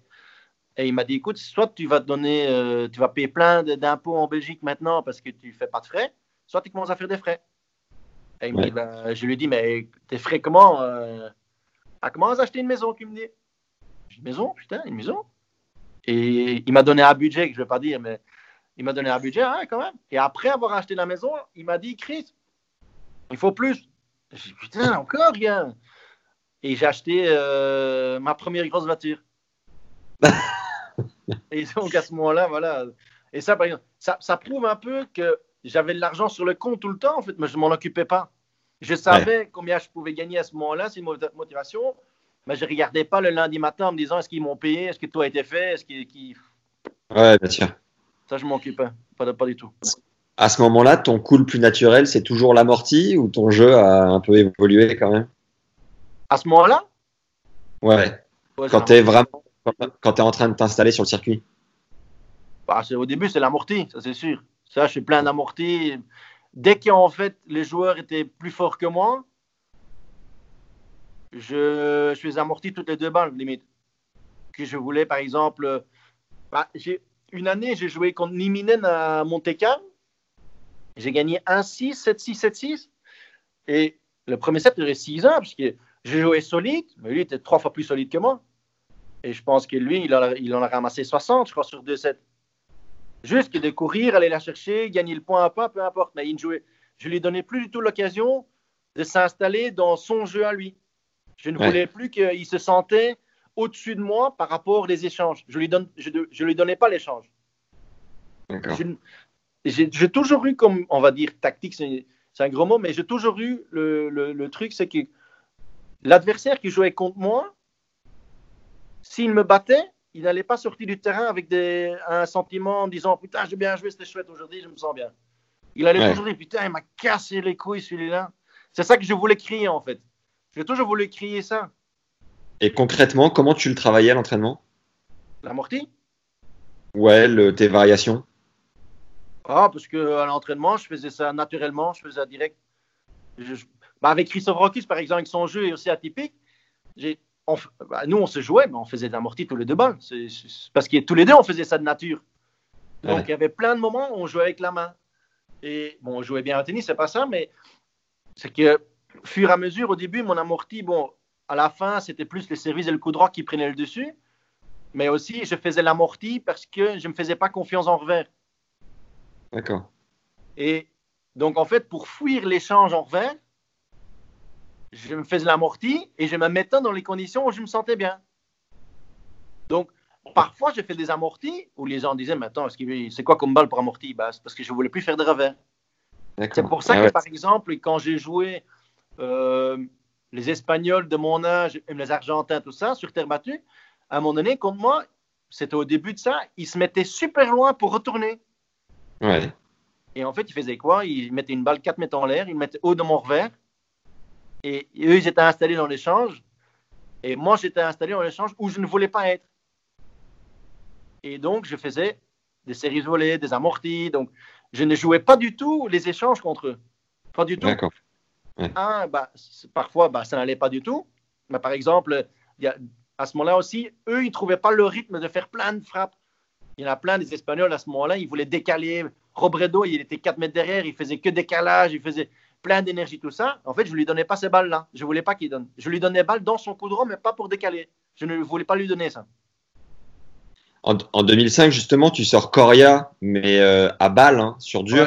Ouais. Euh, donc, c'est pas les, forcément les mêmes conditions, mais ça reste un, jeu, un joueur avec cette filière de, de jeu assez long. Tu te souviens de ce match que tu as sorti? Ouais, ouais. Mais c'était le début avec ses doubles fautes. Ah, d'accord. Il commençait à petit côté. Là, il commençait. Et en fait, avec mon entraîneur, bah, là aussi, je crois qu'il y a moyen de trouver les images. c'est qu'on a été voir son premier tour et on voyait ses deuxièmes services à 110 à l'heure au milieu du carré. Et là, on se dit, oh là là là. Et donc, avec mon entraîneur, on avait dit, c'est marrant ça quand même, euh, parce qu'il y a plein de trucs qui reviennent maintenant que tu me poses la question. Euh, J'avais dit avec mon entraîneur, la première fois qu'il va faire une deuxième balle, je vais prendre mon coup droit et j'envoie une ogive, peu importe où elle arrive. Mais elle va partir à 200 à l'heure. Juste pour lui faire comprendre qu'avec ta deuxième balle là, ça n'ira pas aujourd'hui. Et j'ai gagné le tirage au sort et je lui ai dit je reçois. Et euh, il rate sa, donc on commence le match. Il rate sa première. Je regarde mon entraîneur qui a une casquette blanche Dunlop. Je me rappelle toute ma vie. Qui me regarde. Et je fais ma tête. Je dis oui. Elle arrive la balle. Et je mets une ogive la plus forte que j'ai fait de ma vie. Elle est rentrée dans le terrain en plus. Ça, c'est un peu un coup de bluff, tout comme ça. Croisé, long de ligne Croisé, à fond. Mais il n'a même pas vu passer. Mais personne ne l'a vu passer. Même moi, je ne l'ai pas vu passer. Et mon entraîneur a tellement un fou rire qu'il a dû se cacher derrière sa casquette tellement qu'elle partait vite. Et parce que moi, je n'ai pas vu la réaction de Coréen à ce moment-là. Moi aussi, je l'ai vu partir. J'ai rigolé aussi. J'ai regardé, oh là là, ça, ça. Là, il me pose la question ce qu'il pense. Et apparemment, après ce service-là, il, a regardé son entourage et il a eu un coup de panique direct. Mais moi, je ne l'ai pas vu. Mais tout le match, dès qu'il faisait deuxième, il savait que ça n'allait pas aller. Tactique il faisait première, deuxième. Il faisait première, deuxième, il faisait kick revers et jouait le point. Sur dur. Donc là, je retournais toutes les balles. Et en fait, ça, je suis certain, parce que je lui ai montré le premier point. Voilà, avec cette balle-là, tu ne vas pas venir. Quel était le score Une semaine après, il faisait 20 doubles faux, 30 doubles faux. Je... là. C'est incroyable ce qu'il a eu. Ouais, très très dur. Mentalement, c'est dur. Derrière, ah, tu, tu, te qualifies à Roland, c'est ça? Tu sors des qualifs? Ouais. Et tu joues. Anthony euh, Dupuis, c'est ça? Anthony Dupuis, ouais, qui été réputé pour son regard de tueur. Ah ouais, il m'a fait plein de fois, lui. ah, plein de fois, dans le sens, il est, il est super gentil. Mais c'est de nouveau, moi j'ai 22 ans, je crois, c'est ouais, 23 ans comme tu dis, j'avais 1m93, je faisais euh, 72 kg. Donc, j'ai passé en dessous d'une porte, limite. J'avais... Et lui, il était costaud comme pas deux. Il avait déjà 32 ans. Donc, barbu. Moi, j'ai toujours pas de barbe. J'ai 38 ans, j'ai un peu de barbe, mais pas non plus pour dire. Donc, c'est des gens comme ça qui, qui m'impressionnaient, tu vois. Et bah, pendant ce match, pendant ce match-là, je dois dire que on voyait que c'était rebattu, c'était pas son truc. Et là, les amortis, bah, là, je sais, après quatre jeux, j'avais compris que lui, euh, il ne va pas courir pendant 5-7 après ces balles-là. Parce qu'il était un peu lourd, tu vois, il est tellement costaud, il avait une frappe incroyable, il, avait, il jouait en force. Ouais. Et bon, moi, je n'ai pas, accepté que, pas accepté de faire un match en, force. Ok, bien vu. Euh, derrière, donc tu joues euh, le futur vainqueur, mais plus pour page Puerta. Et il y a un truc qui m'a frappé, c'est tu dis que l'année d'avant, je crois que tu l'avais, tu l'avais battu. À Palerme, 6-1, 6-1, oui. Et, et, là, il est, euh, il est, injouable. Physiquement, tu dis que c'est monstrueux, qu'il rate rien. Mais quelque part, si, si tu te dopes, bah, tu peux toujours rater tes coups. C'est, euh, il était aussi en confiance. J'ai ce jour-là, quand j'ai perdu contre lui, qu'il était dopé, moi. Tu l'as avancé, ouais. Ouais, as eu de la... Quelque part, tu as eu un peu, de, un peu de chance que ça soit vérifié, parce que sinon, ça peut faire un scandale. Bah, ça fait scandale avec l'ITF. J'ai eu des trucs avec eux. Ah ouais? Qu'est-ce qui s'est passé? Bah non, après mon match, après ma défaite à Roland, j'ai tellement défait de le voir comme ça. Et après le match, moi j'ai un contrôle antidopage. Bien sûr, j'arrive pas à pisser direct. Donc je vais à la conférence de presse, je suis encore nerveux. Le mec vient avec moi. Euh, là, j'ai dit, bah, c'est marrant que moi j'en ai un à côté de moi, alors qu'en fait c'est l'autre qui doit l'avoir parce que je suis certain, c'est pas possible qu'il a fait lui. Et donc j'ai dit ça sur un coup de colère. Ouais. Et le lendemain, bah, quand je suis arrivé à Roland pour faire le double, euh, bah, l'ITF m'a fait comprendre qu'il fallait jamais parler de dopage dans la presse, il fallait jamais rien dire. Ah ouais, d'accord. Et donc moi, je leur ai dit, bah ouais, c'est possible, mais là, c'est pas possible. Et donc X semaines après, bah voilà. Moi, ce, ce match-là, c'était pas normal parce que moi, après des échanges, je me rappelle, je me rappelle quel terrain c'est en plus. C'est que après les échanges, je devais m'asseoir sur la chaise des juges de ligne parfois, qui se retrouvait au-dessus du bac du Perrier. Je vais, me pencher. On a fait 3-7, hein, on n'a pas fait 5-7. Hein. Les échanges duraient, duraient, duraient. Et en fait, lui, il m'attendait comme ça. au milieu de terrain. Il me regardait en disant, mais gars, qu'est-ce que tu fais? Tu attends quoi là? Et moi, pendant tout le match, j'étais frustré de ça déjà. Je sais que pendant tout le match, je me suis dit, mais toi, gars, c'est pas possible. Toi, tu, tu, c'est pas possible ce que tu fais. Ça, c'est surhumain ce que tu fais, tu respires même pas. Et moi, je suis sorti du terrain, je ne savais plus parler. Je 3-7. Il a, il a pris combien de suspension Je me souviens pas. Je sais pas, il a pris, euh, combien, il a pris deux ou trois fois, lui. Hein, donc, euh. Ouais. Il avait dû rendre ses gains de, de Roland? Ouais. Mais entre-temps, il avait pris tout l'argent des garanties de trois qui suivaient. Voilà, ça. Nickel. Ouais, donc lui, il fallait pas s'inquiéter pour lui. C'est ça que moi j'ai dit à ce moment-là aussi. Quand l'ITF m'a dit, ouais, il faut rien parler. J'ai dit, bah ok, pas de problème. Mais l'argent déjà qui, lui, a reversé à l'ITF, il va à qui cet argent-là? Les 600 000 à ce moment-là, c'était. Ça va à qui, ça, ces 600 000 Ouais. Voilà. Dites-moi où c'est. Dites-moi juste où c'est, les 600 000. Moi, je demande rien d'autre. Je demande pas à me les donner à moi, les 600 000. J'ai pas dit que j'allais faire moi, au final, hein, ou gagner ou quoi. Non, mais au moins les redistribuer, peut-être. Ouais. Voilà, mais bon, ça, c'est un autre débat, ça. Exactement. Euh, L'année d'après, tu atteins ton meilleur classement, 30e, tu passes numéro 1 belge. Qu'est-ce que, comment tu vis cette saison-là? Comment tu, comment tu le ressens, quoi? Euh, bah, Comment je le ressens? Bah, Forcément, tu, tu te trouves incroyable parce que c'était 30 au monde. Mais cette année-là, il y a plein de regrets. C'est malheureux de dire, mais il y a plein de regrets. Ouais. J'ai perdu 7-6 au troisième la première semaine de l'année à Chennai contre Lubicic. Ouais. Avec balle de match. Encore une fois. Encore lui. Ouais, mais encore lui. Il en rigole encore quand je le croise parfois. Euh, j'ai perdu 7-6 au troisième contre Söderling avec balle de match à Memphis en demi. Ouais. J'ai eu 7 balles de match à Roland Garros contre euh, Dlouy. Lucas Dlouy. Lui, j'ai eu 7 balles de match. 7 balles de match. J'ai eu Joachim Johansson 6-7-7-6-7-6 à Stockholm avec balle de match. Si je gagne ces 4 balles de match-là, je suis 18-19 euh, à la fin de l'année. Ah, ça change pas mal la donne, ouais. Donc, oui, 30e mondial, c'est mon meilleur classement de tous les temps. Et en fait, quand tu te dis, c'est bizarre, mais j'aurais pu être en fait 18 ou 19 ou 20. Top 20, ouais. Et donc, quand tu es là-dedans, tu dis, bon, c'est pas grave, j'ai encore plein d'occasions, tout ça. Parce que bon, j'avais 25, 26 ans, je crois. Hein. C'était en quelle année ça? En 2006, donc j'avais 24 ans. Il me restait 11, 11 ans à jouer, donc euh, on verra bien. En fait, il y avait 11 ans à jouer. Et donc, c'est ça, moi, le, truc euh, que, à ce moment-là. Parce qu'à ce moment-là, Malice, en fait, son meilleur classement était 18. Ok. Donc, tu voulais l'égaler, quoi. en Belgique, tu vois. Ouais. Et Olivier Rocky, c'est 24. Et moi, c'était 30. Mais en fait, j'aurais pu être. J'aurais, je dis pas dû, mais j'aurais pu. Tu aurais pu battre le record, ouais, en effet. Voilà. À ce moment-là, bon, il y a David Goffin qui est passé derrière, qui aurait écrasé tout le truc, mais il aurait écrasé ma petite carrière euh, tranquillement, mais voilà. Est-ce que tu bossais avec un préparateur mental à cette époque-là?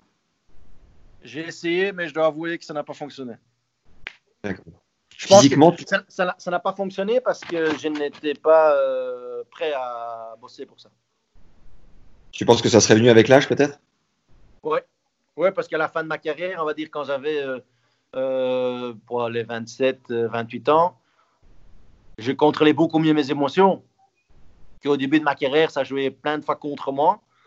Mais, je commençais à, contre, à contrôler beaucoup plus mes émotions. Donc, je pense que si je, c'est pour ça que je dis toujours, j'ai déjà dit, entre mes 30 et 35 ans, je dis pas que j'aurais mieux joué au tennis, mais ou j'aurais peut-être pas fait une meilleure carrière ou fait un de meilleurs résultats, mais j'aurais eu beaucoup plus la paix avec moi-même. Physiquement, tu bossais comme un monstre? Au début, oui. Avec Christophe Rocky, on a fait pendant 5 ans, du matin au soir. Euh, on a fait plein de trucs. Et puis, Christophe et moi, on a arrêté en même temps avec euh, la personne. Parce que la raison, c'est qu'en fait, on n'arrivait plus à le voir, lui. Tellement il nous cassait, en fait. Ah ouais Oui, oui, tellement qu'on avait fait trop. Donc, c'est une personne, euh, par exemple, on devait faire 10 séries euh, le lundi. Et il disait, les gars, mardi, c'est plus cool, donc ne tracassez pas. Et on arrivait le mardi, il disait, c'était 9 séries. Ah non, c'est pas plus cool, ça, gars. Entre 9 et 10, je sens plus la différence, moi. Cool, c'est 2. À fond, c'est 10. dis-moi qu'il y en a 4 ou 5 alors, ça ne me, me dérange pas. Tu me dis 9. Mais non, ne me dis rien lundi, parce que là, tu me, tu me tues. Là. Donc, à un moment donné, j'ai fait le choix d'aller travailler avec un, un autre premier physique, Eric Lambert, avec qui mon staff aujourd'hui, il est fait encore avec mes jeunes. Ouais.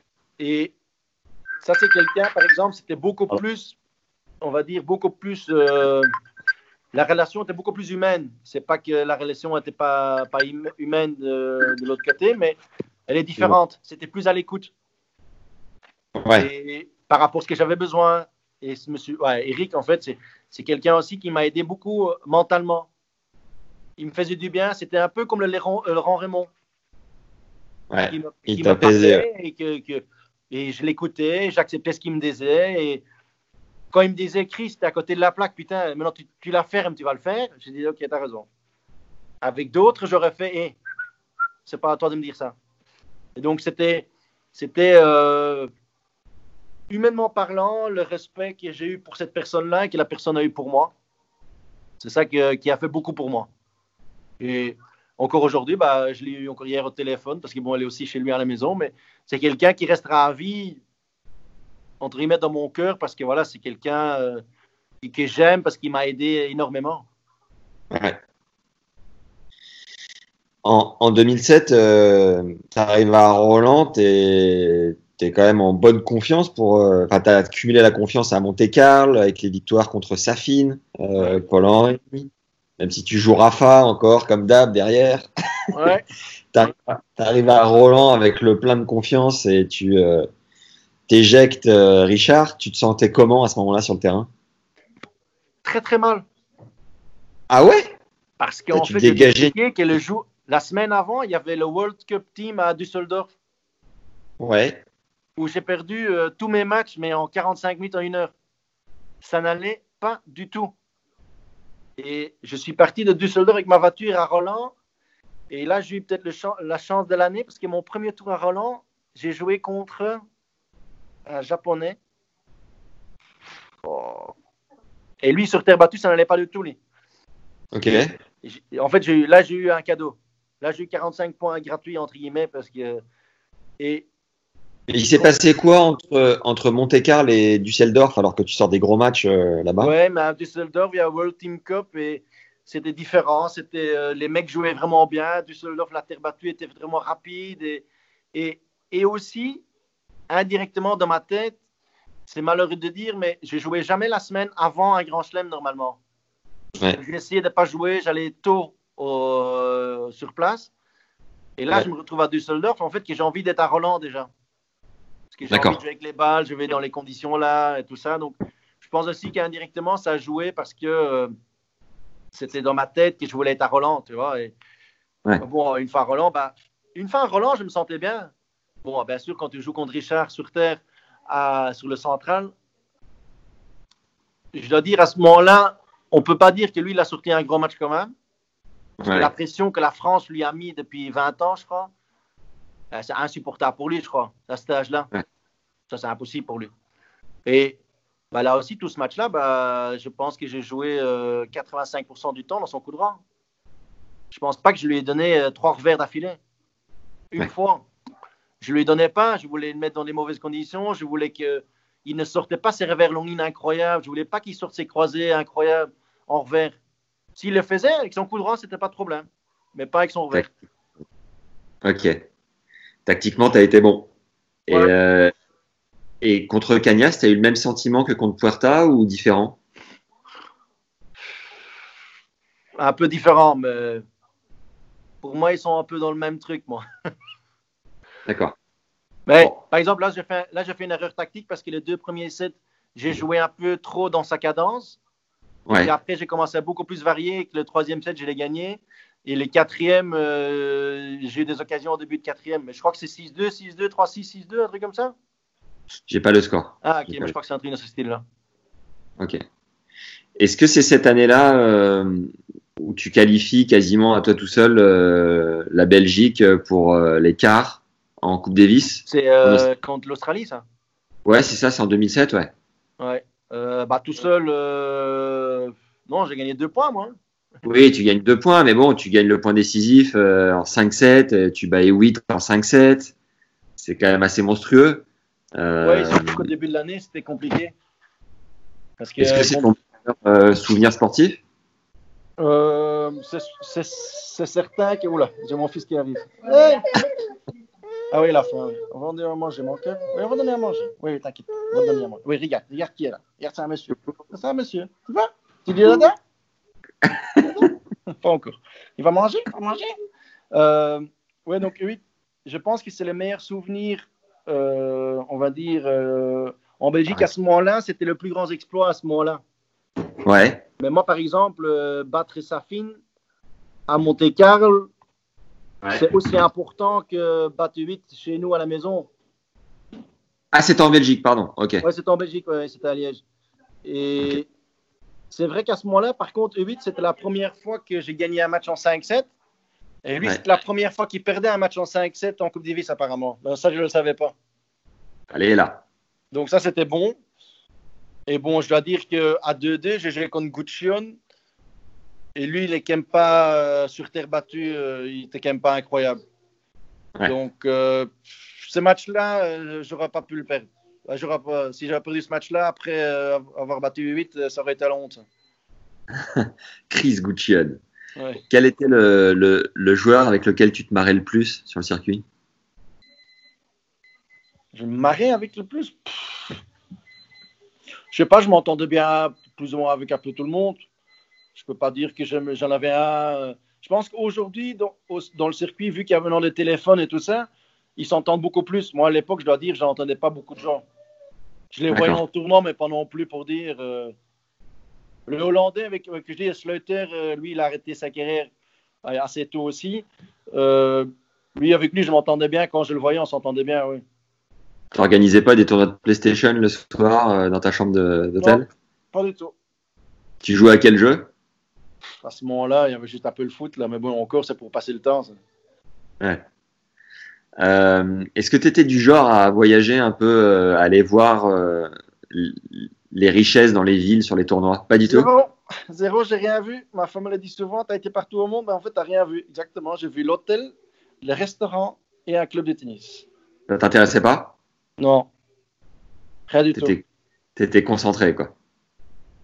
Je dis, ouais, concentré, ouais, ça s'appelle concentré, je sais pas, mais ouais. J'organisais mes journées comme quoi, euh, voilà. J'étais souvent dans la chambre d'hôtel, je regardais les matchs de tennis, j'analysais un peu. Euh, est-ce que tu as des anecdotes vécues avec les numéros 1 mondiaux de l'époque? C'était pendant ta génération C'était euh, c'était 8, euh, Roddick Federer. Federer. Est-ce que tu as vécu des trucs un peu en dehors du terrain avec eux? Non. Non, parce que j'avais pas beaucoup de, contact, beaucoup de contact avec eux, je dois dire. Je peux pas dire que, que je, les voyais, je les voyais en dehors ou quoi, ou non? Tu les considérais comment? Comme tout le monde. Ouais, pas forcément comme des monstres. Non, tant que je les jouais pas, non. bah, un mec comme euh, Nadal, c'était un monstre sur terre battue. C'était un vrai monstre. Mais Federer, par exemple, on arrivait à jouer avec Federer parce que à ce moment-là, Federer, il ratait encore plein de coups parce que j'ai l'impression qu'il n'était pas toujours concentré à ce moment-là. Ouais. Donc, contre Federer, quand j'ai joué contre lui en Coupe Davis, en Suisse, euh, je sais pas, en 2009 ou un truc comme ça. J'avais break au premier, j'avais break au deuxième. J'ai perdu en 3-7, mais j'avais l'impression qu'il y avait moyen de faire mieux. Nadal, j'ai jamais eu l'impression de, faire, de pouvoir faire mieux. Ouais. En 2008, tu as un peu plongé les six premiers mois et euh, tu n'as pas hésité à repartir en challenger. Tu as d'ailleurs euh, cartonné.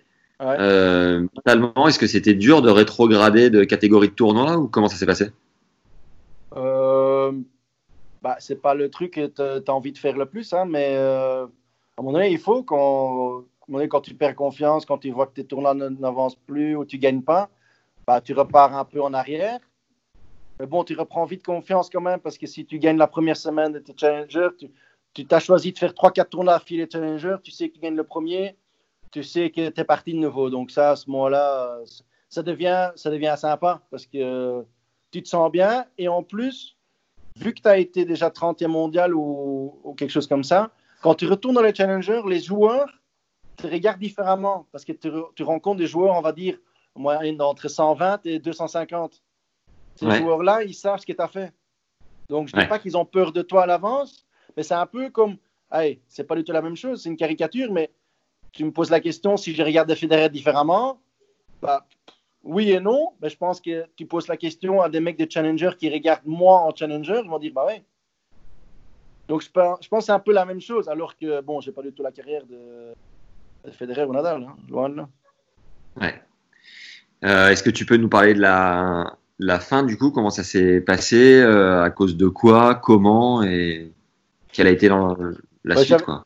J'avais déjà beaucoup de problèmes avec mes épaules, euh, mon épaule et mon bas du dos. Et à un moment donné, bah, le problème c'était que le matin, quand je me levais, c'était vraiment dur. L'épaule droite, par exemple, j'avais besoin de 5 minutes à 10 minutes pour pouvoir le bouger. Une fois qu'il était on va dire, en route, je pouvais jouer. Et à un moment donné, euh, je vivais sous des Voltaren euh, du matin au soir pour jouer au tennis. En parlant dopage, tu disais qu'on t'avait proposé des choses pour ton épaule. C'était quel type de proposition? Ça, je ne vais pas le dire maintenant, parce que ça, c'est bien derrière moi. J'ai plus envie de faire polémique sur quoi. Mais c'est vrai qu'à ce moment-là, bah, il y avait moyen de, de, trouver une solution. Je crois. Bon, je pouvais me faire opérer aussi. Hein. Je pouvais me faire opérer, mais le problème, c'est que j'avais 30% de chance d'être paralysé à terme. Ah ouais. Donc, ouais, donc 30%, ça me paraît quand même beaucoup. donc, donc, ça, ce risque-là, je ne l'ai pas pris, je n'ai pas voulu le prendre. Et bon, j'ai discuté avec tout mon staff à ce moment-là. Qu'est-ce qu'il fallait faire? Bon, moi, je sentais bien que ça ne se mettait pas vraiment bien en place. Et euh, bon, j'ai arrêté pendant huit mois, la première fois, je crois, six mois. Et là, j'ai commencé à rebosser euh, comme, comme, euh, comme il fallait au début. Mais je sentais à l'intérieur de moi-même que l'épaule n'allait plus, les coudes commençaient à faire mal aussi. Donc, j'ai encore essayé pendant un an, un an et demi. Ouais. En sachant, en fait, en fait si j'avais été honnête avec moi, j'aurais pu arrêter directement en 2009 ou 2010. Je n'aurais pas dû faire encore euh, l'année d'après, essayer. Parce que voilà. Mais je pense que le staff et moi, on a tout essayé pour remettre le, corps en route, de faire tout faire. Et, à un moment donné, ça allait bien, mais il y avait trop de chutes. Il y avait trop de moments que je pouvais jouer 10 jours, et puis il ne vaut pas pendant 5 jours. Je pouvais jouer 3 semaines, et puis 2 semaines pas. Donc, c'était, c'était, c'était pas bien ça. Et bon, je devenais malheureux aussi. Hein. J'étais chez moi à la maison, euh, j'arrivais pas à faire ce qu'il fallait, donc. Euh, donc ça, c'était quand même compliqué, ça. C'était dur d'annoncer la retraite? Euh, L'annoncement même, c'était pas dur, parce que c'était un soulagement pour moi, parce que ça faisait deux ans que je me battais avec moi-même, et voilà. Bon, après, c'est sûr que les semaines euh, après, euh, ou les mois après, bah, c'est là que j'ai ouvert un restaurant. c'est quand, quand même pas le choix logique après ce que j'ai fait. Est-ce que pendant ta carrière, tu as pris la grosse tête à un moment donné? Ma femme me dit oui. je fais oui. Ma femme me dit oui. Euh, apparemment, oui. Euh, la grosse tête, comme je disais au début, j'avais du mal à parler avec les journalistes. Ouais. Bah, j'ai eu du mal aussi à parler avec des gens. Parce que j'avais toujours l'impression qu'ils voulaient quelque chose de moi. Et aujourd'hui, tu es cool, hein Je suis cool, Ascap ça dépend des jours. Ça dépend des jours, apparemment, c'est pas toujours ça. Euh, non, mais euh, comment dire? Je pense pas que j'ai eu la grosse tête, mais c'est vrai que je me suis méfié pendant des années des gens. Pourquoi ils venaient me parler? Pourquoi Ils veulent quelque chose de moi? Pourquoi? C'est comme le journaliste, comme je disais au début, un journaliste qui vient me parler Qu'est-ce que tu veux de moi? Remplis ta feuille. Qu'est-ce que tu veux de moi? Hmm. dis, dis, que j'ai gagné ou j'ai perdu. J'ai bien joué, j'ai mal joué. Pourquoi tu veux tout savoir de moi? Pourquoi tu veux tout, toujours tout ouais, vouloir savoir? Tu vois, c'est des trucs. J'ai du mal avec ça. Donc, je, je, peux comprendre que les gens disent que j'ai la grosse tête à mon année, mais je pense que c'était plutôt pour me protéger. Quel a été ton tout premier sponsor vêtements? Tout premier sponsor euh, vêtements? Le coq sportif. Et tu te souviens de la première datation de fringues, le premier carton que tu as ouvert? Euh... Oui, je pense bien, oui. Ouais, pas sûr. bah non, je pense. Je, sais lesquels vêtements c'est, est-ce que c'était pour Adelaide Je sais, c'est les vêtements blancs. Ouais. Et alors, c'était. Enfin, c'est c'est un peu le rêve au départ quand euh, tu as un équipementier qui t'offre qui des fringues et tout, non? C'est vrai, pas trop comme... C'est vrai qu'à un moment donné, tu...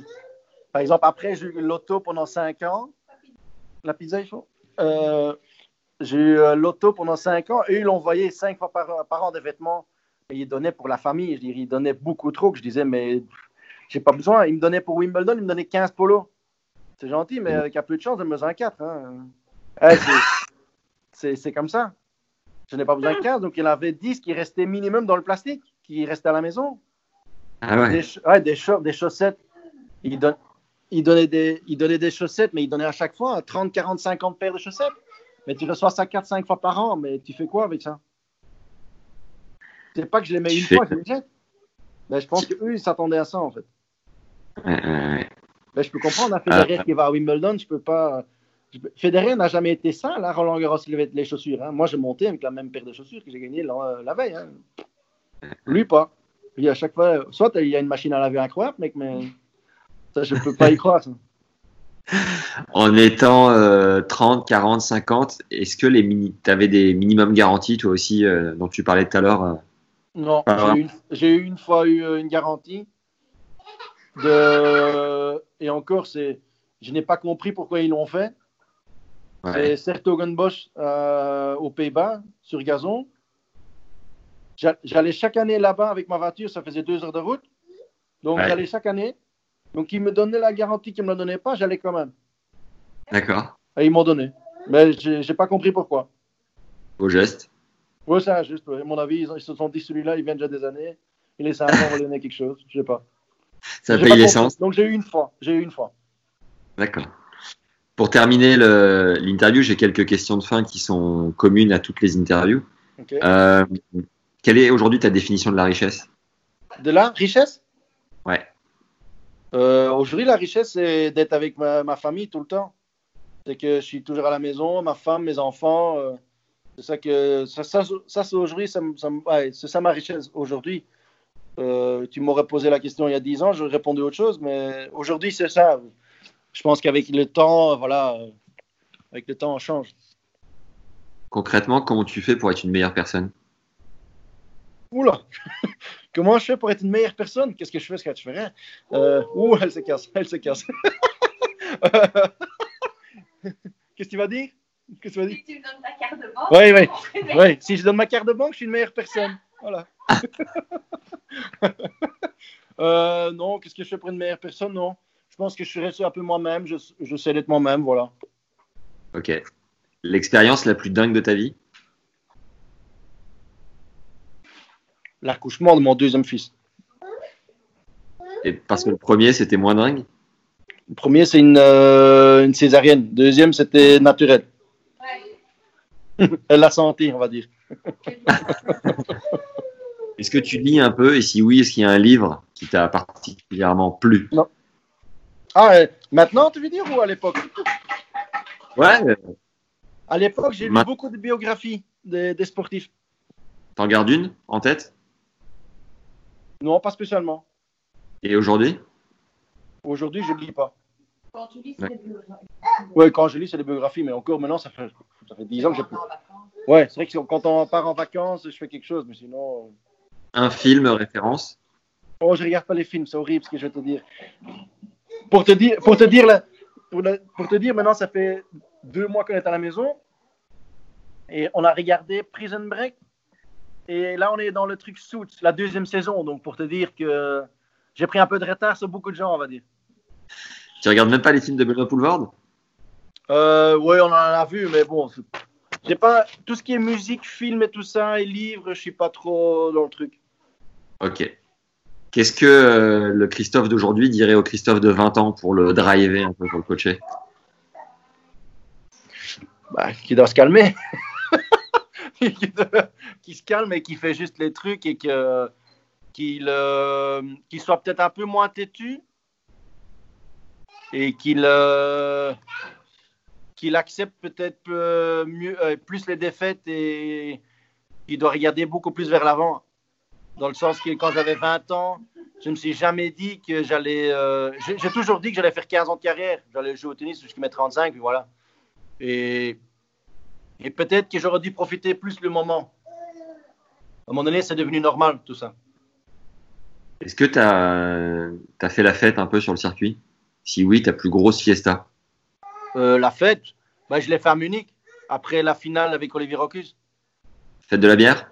Euh, Non, non, je sais pas, de boy. En Allemagne, il y a la bière, je crois, mais c'était surtout, on ne pouvait pas rentrer parce que à ce moment-là, le Rudy Berger, directeur du tournoi, nous a dit que après la finale, il y avait euh, les sponsors, le dîner, tout ça, qu'on ne pouvait pas rentrer chez nous.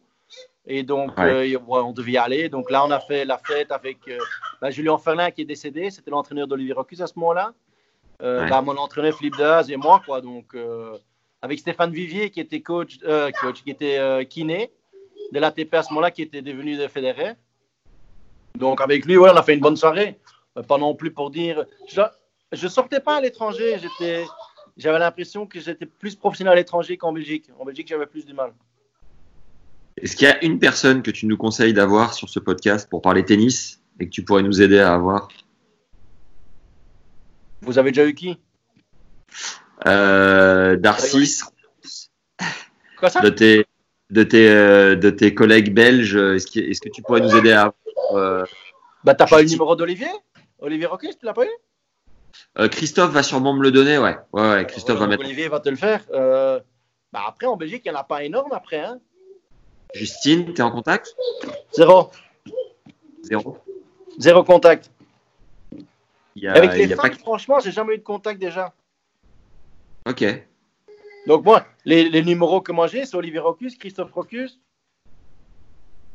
Steve. Ah, Steve, forcément. Bah après, il n'y a pas eu non plus euh, plein de joueurs qui ont fait carrière. Hein. Bebelmans, tu es en contact, non? Ouais, lui, j'ai. Je ne suis même pas sûr que j'ai son numéro. Ça, il faut que je regarde.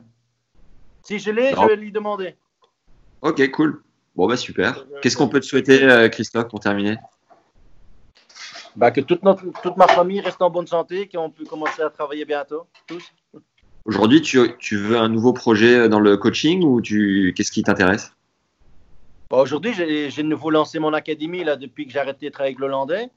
Et donc, euh, ça, c'est un truc à voir si j'arrive à le développer en Belgique parce que c'est quand même pas évident. C'est quand même en Belgique, déjà deux langues différentes, euh, deux fédés différentes, donc tu es déjà vite dans la concurrence. Euh, donc, ça, c'est à voir s'il y a un truc à se développer. Et si après, si jamais il y a un professionnel qui m'appelle ou quoi, dans quoi je vois l'aspect sportif, je vois intéressant, je veux bien essayer. Super. À bientôt. ciao.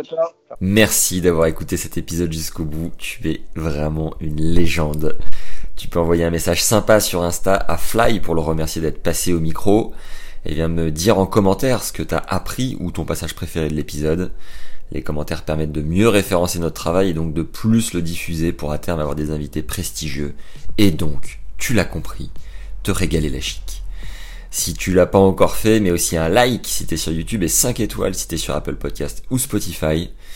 Personnellement, je me suis marré quand Fly parle de Wayne Arthurs à Adélaïde, qui lui dit bonjour mais sans lui dire bonjour. Ou quand il avoue s'être pissé dessus lors du comeback de Lubicic à Monte Carlo. J'ai aussi adoré la tactique mise en place contre Coria et le naturel de notre invité quand il raconte la soirée des champions à Wimbledon. C'est ça que j'aime avec vous autres les Belges. Vous ne vous prenez pas au sérieux et ça rend le moment encore plus cool. Pensez à récupérer les 14 secrets de préparateurs mentaux dans le premier lien en description. Et si tu veux une autre source gratuite hyper cool, il y a les 5 conseils d'un cordeur pro pour choisir le modèle et l'attention de cordage parfaitement adapté à ton jeu et mettre toutes les chances de ton côté en match. Second lien dans la description. Merci à Gérald pour ton commentaire sur Apple Podcast qui nous dit Podcast Artengo, un grand bravo. Merci Max pour cette idée géniale du podcast sur les grandes marques du tennis. C'est un régal que d'écouter ces réponses de passionnés de tennis. Merci pour ces purs moments de culture tennis, Gérald. Je tiens à préciser que ça doit être le 5 ou 6 commentaire de Gérald, donc si tu n'en as pas encore mis un, fais-en de même et lance-toi avec ta plus belle plume. Pensez aussi aux bouches à oreilles, les légendes, entrez dans les rames de métro, les supermarchés, les trains, les boîtes de nuit, et faites la pub du podcast à qui veut bien l'entendre, il y aura peut-être un ou deux ratons de fond de cours autour de vous. Je relance l'appel concernant les championnats de France par équipe d'hiver. Si vous avez des contacts d'un club à suivre, on est chaud bouillant. Louis Xavier et le vidéaste Timothée ont suivi la Villa Primrose de Bordeaux l'hiver dernier avec des épisodes hyper cool sur Hugo Grenier qui vient de passer la barre des 100. Benoît Père, Steve Darcy et Romain Juan. Ça serait génial de suivre une nouvelle équipe cette année et de donner la visibilité que méritent ces rencontres hors normes qui rassemblent quand même le gratin du tennis français et même mondial, parfois dans le plus grand anonymat. vous pouvez m'écrire à max@tennislegende.fr par mail si vous avez des idées, des contacts, ou sur LinkedIn à Max Zamora, z a m o r -A, ou sur Insta, Tennis Légende Podcast. Voilà, je crois qu'on a fait le tour, hein, les légendes. Une nouvelle fois, je suis ravi de voir à quel point le contenu sur Artengo vous a plu, et particulièrement sur le cordage. Je dois dire que c'est une très belle surprise qui donne des idées. Donc voilà, soyez prêts. Il me reste plus qu'à vous dire à très vite. Prenez soin de vous.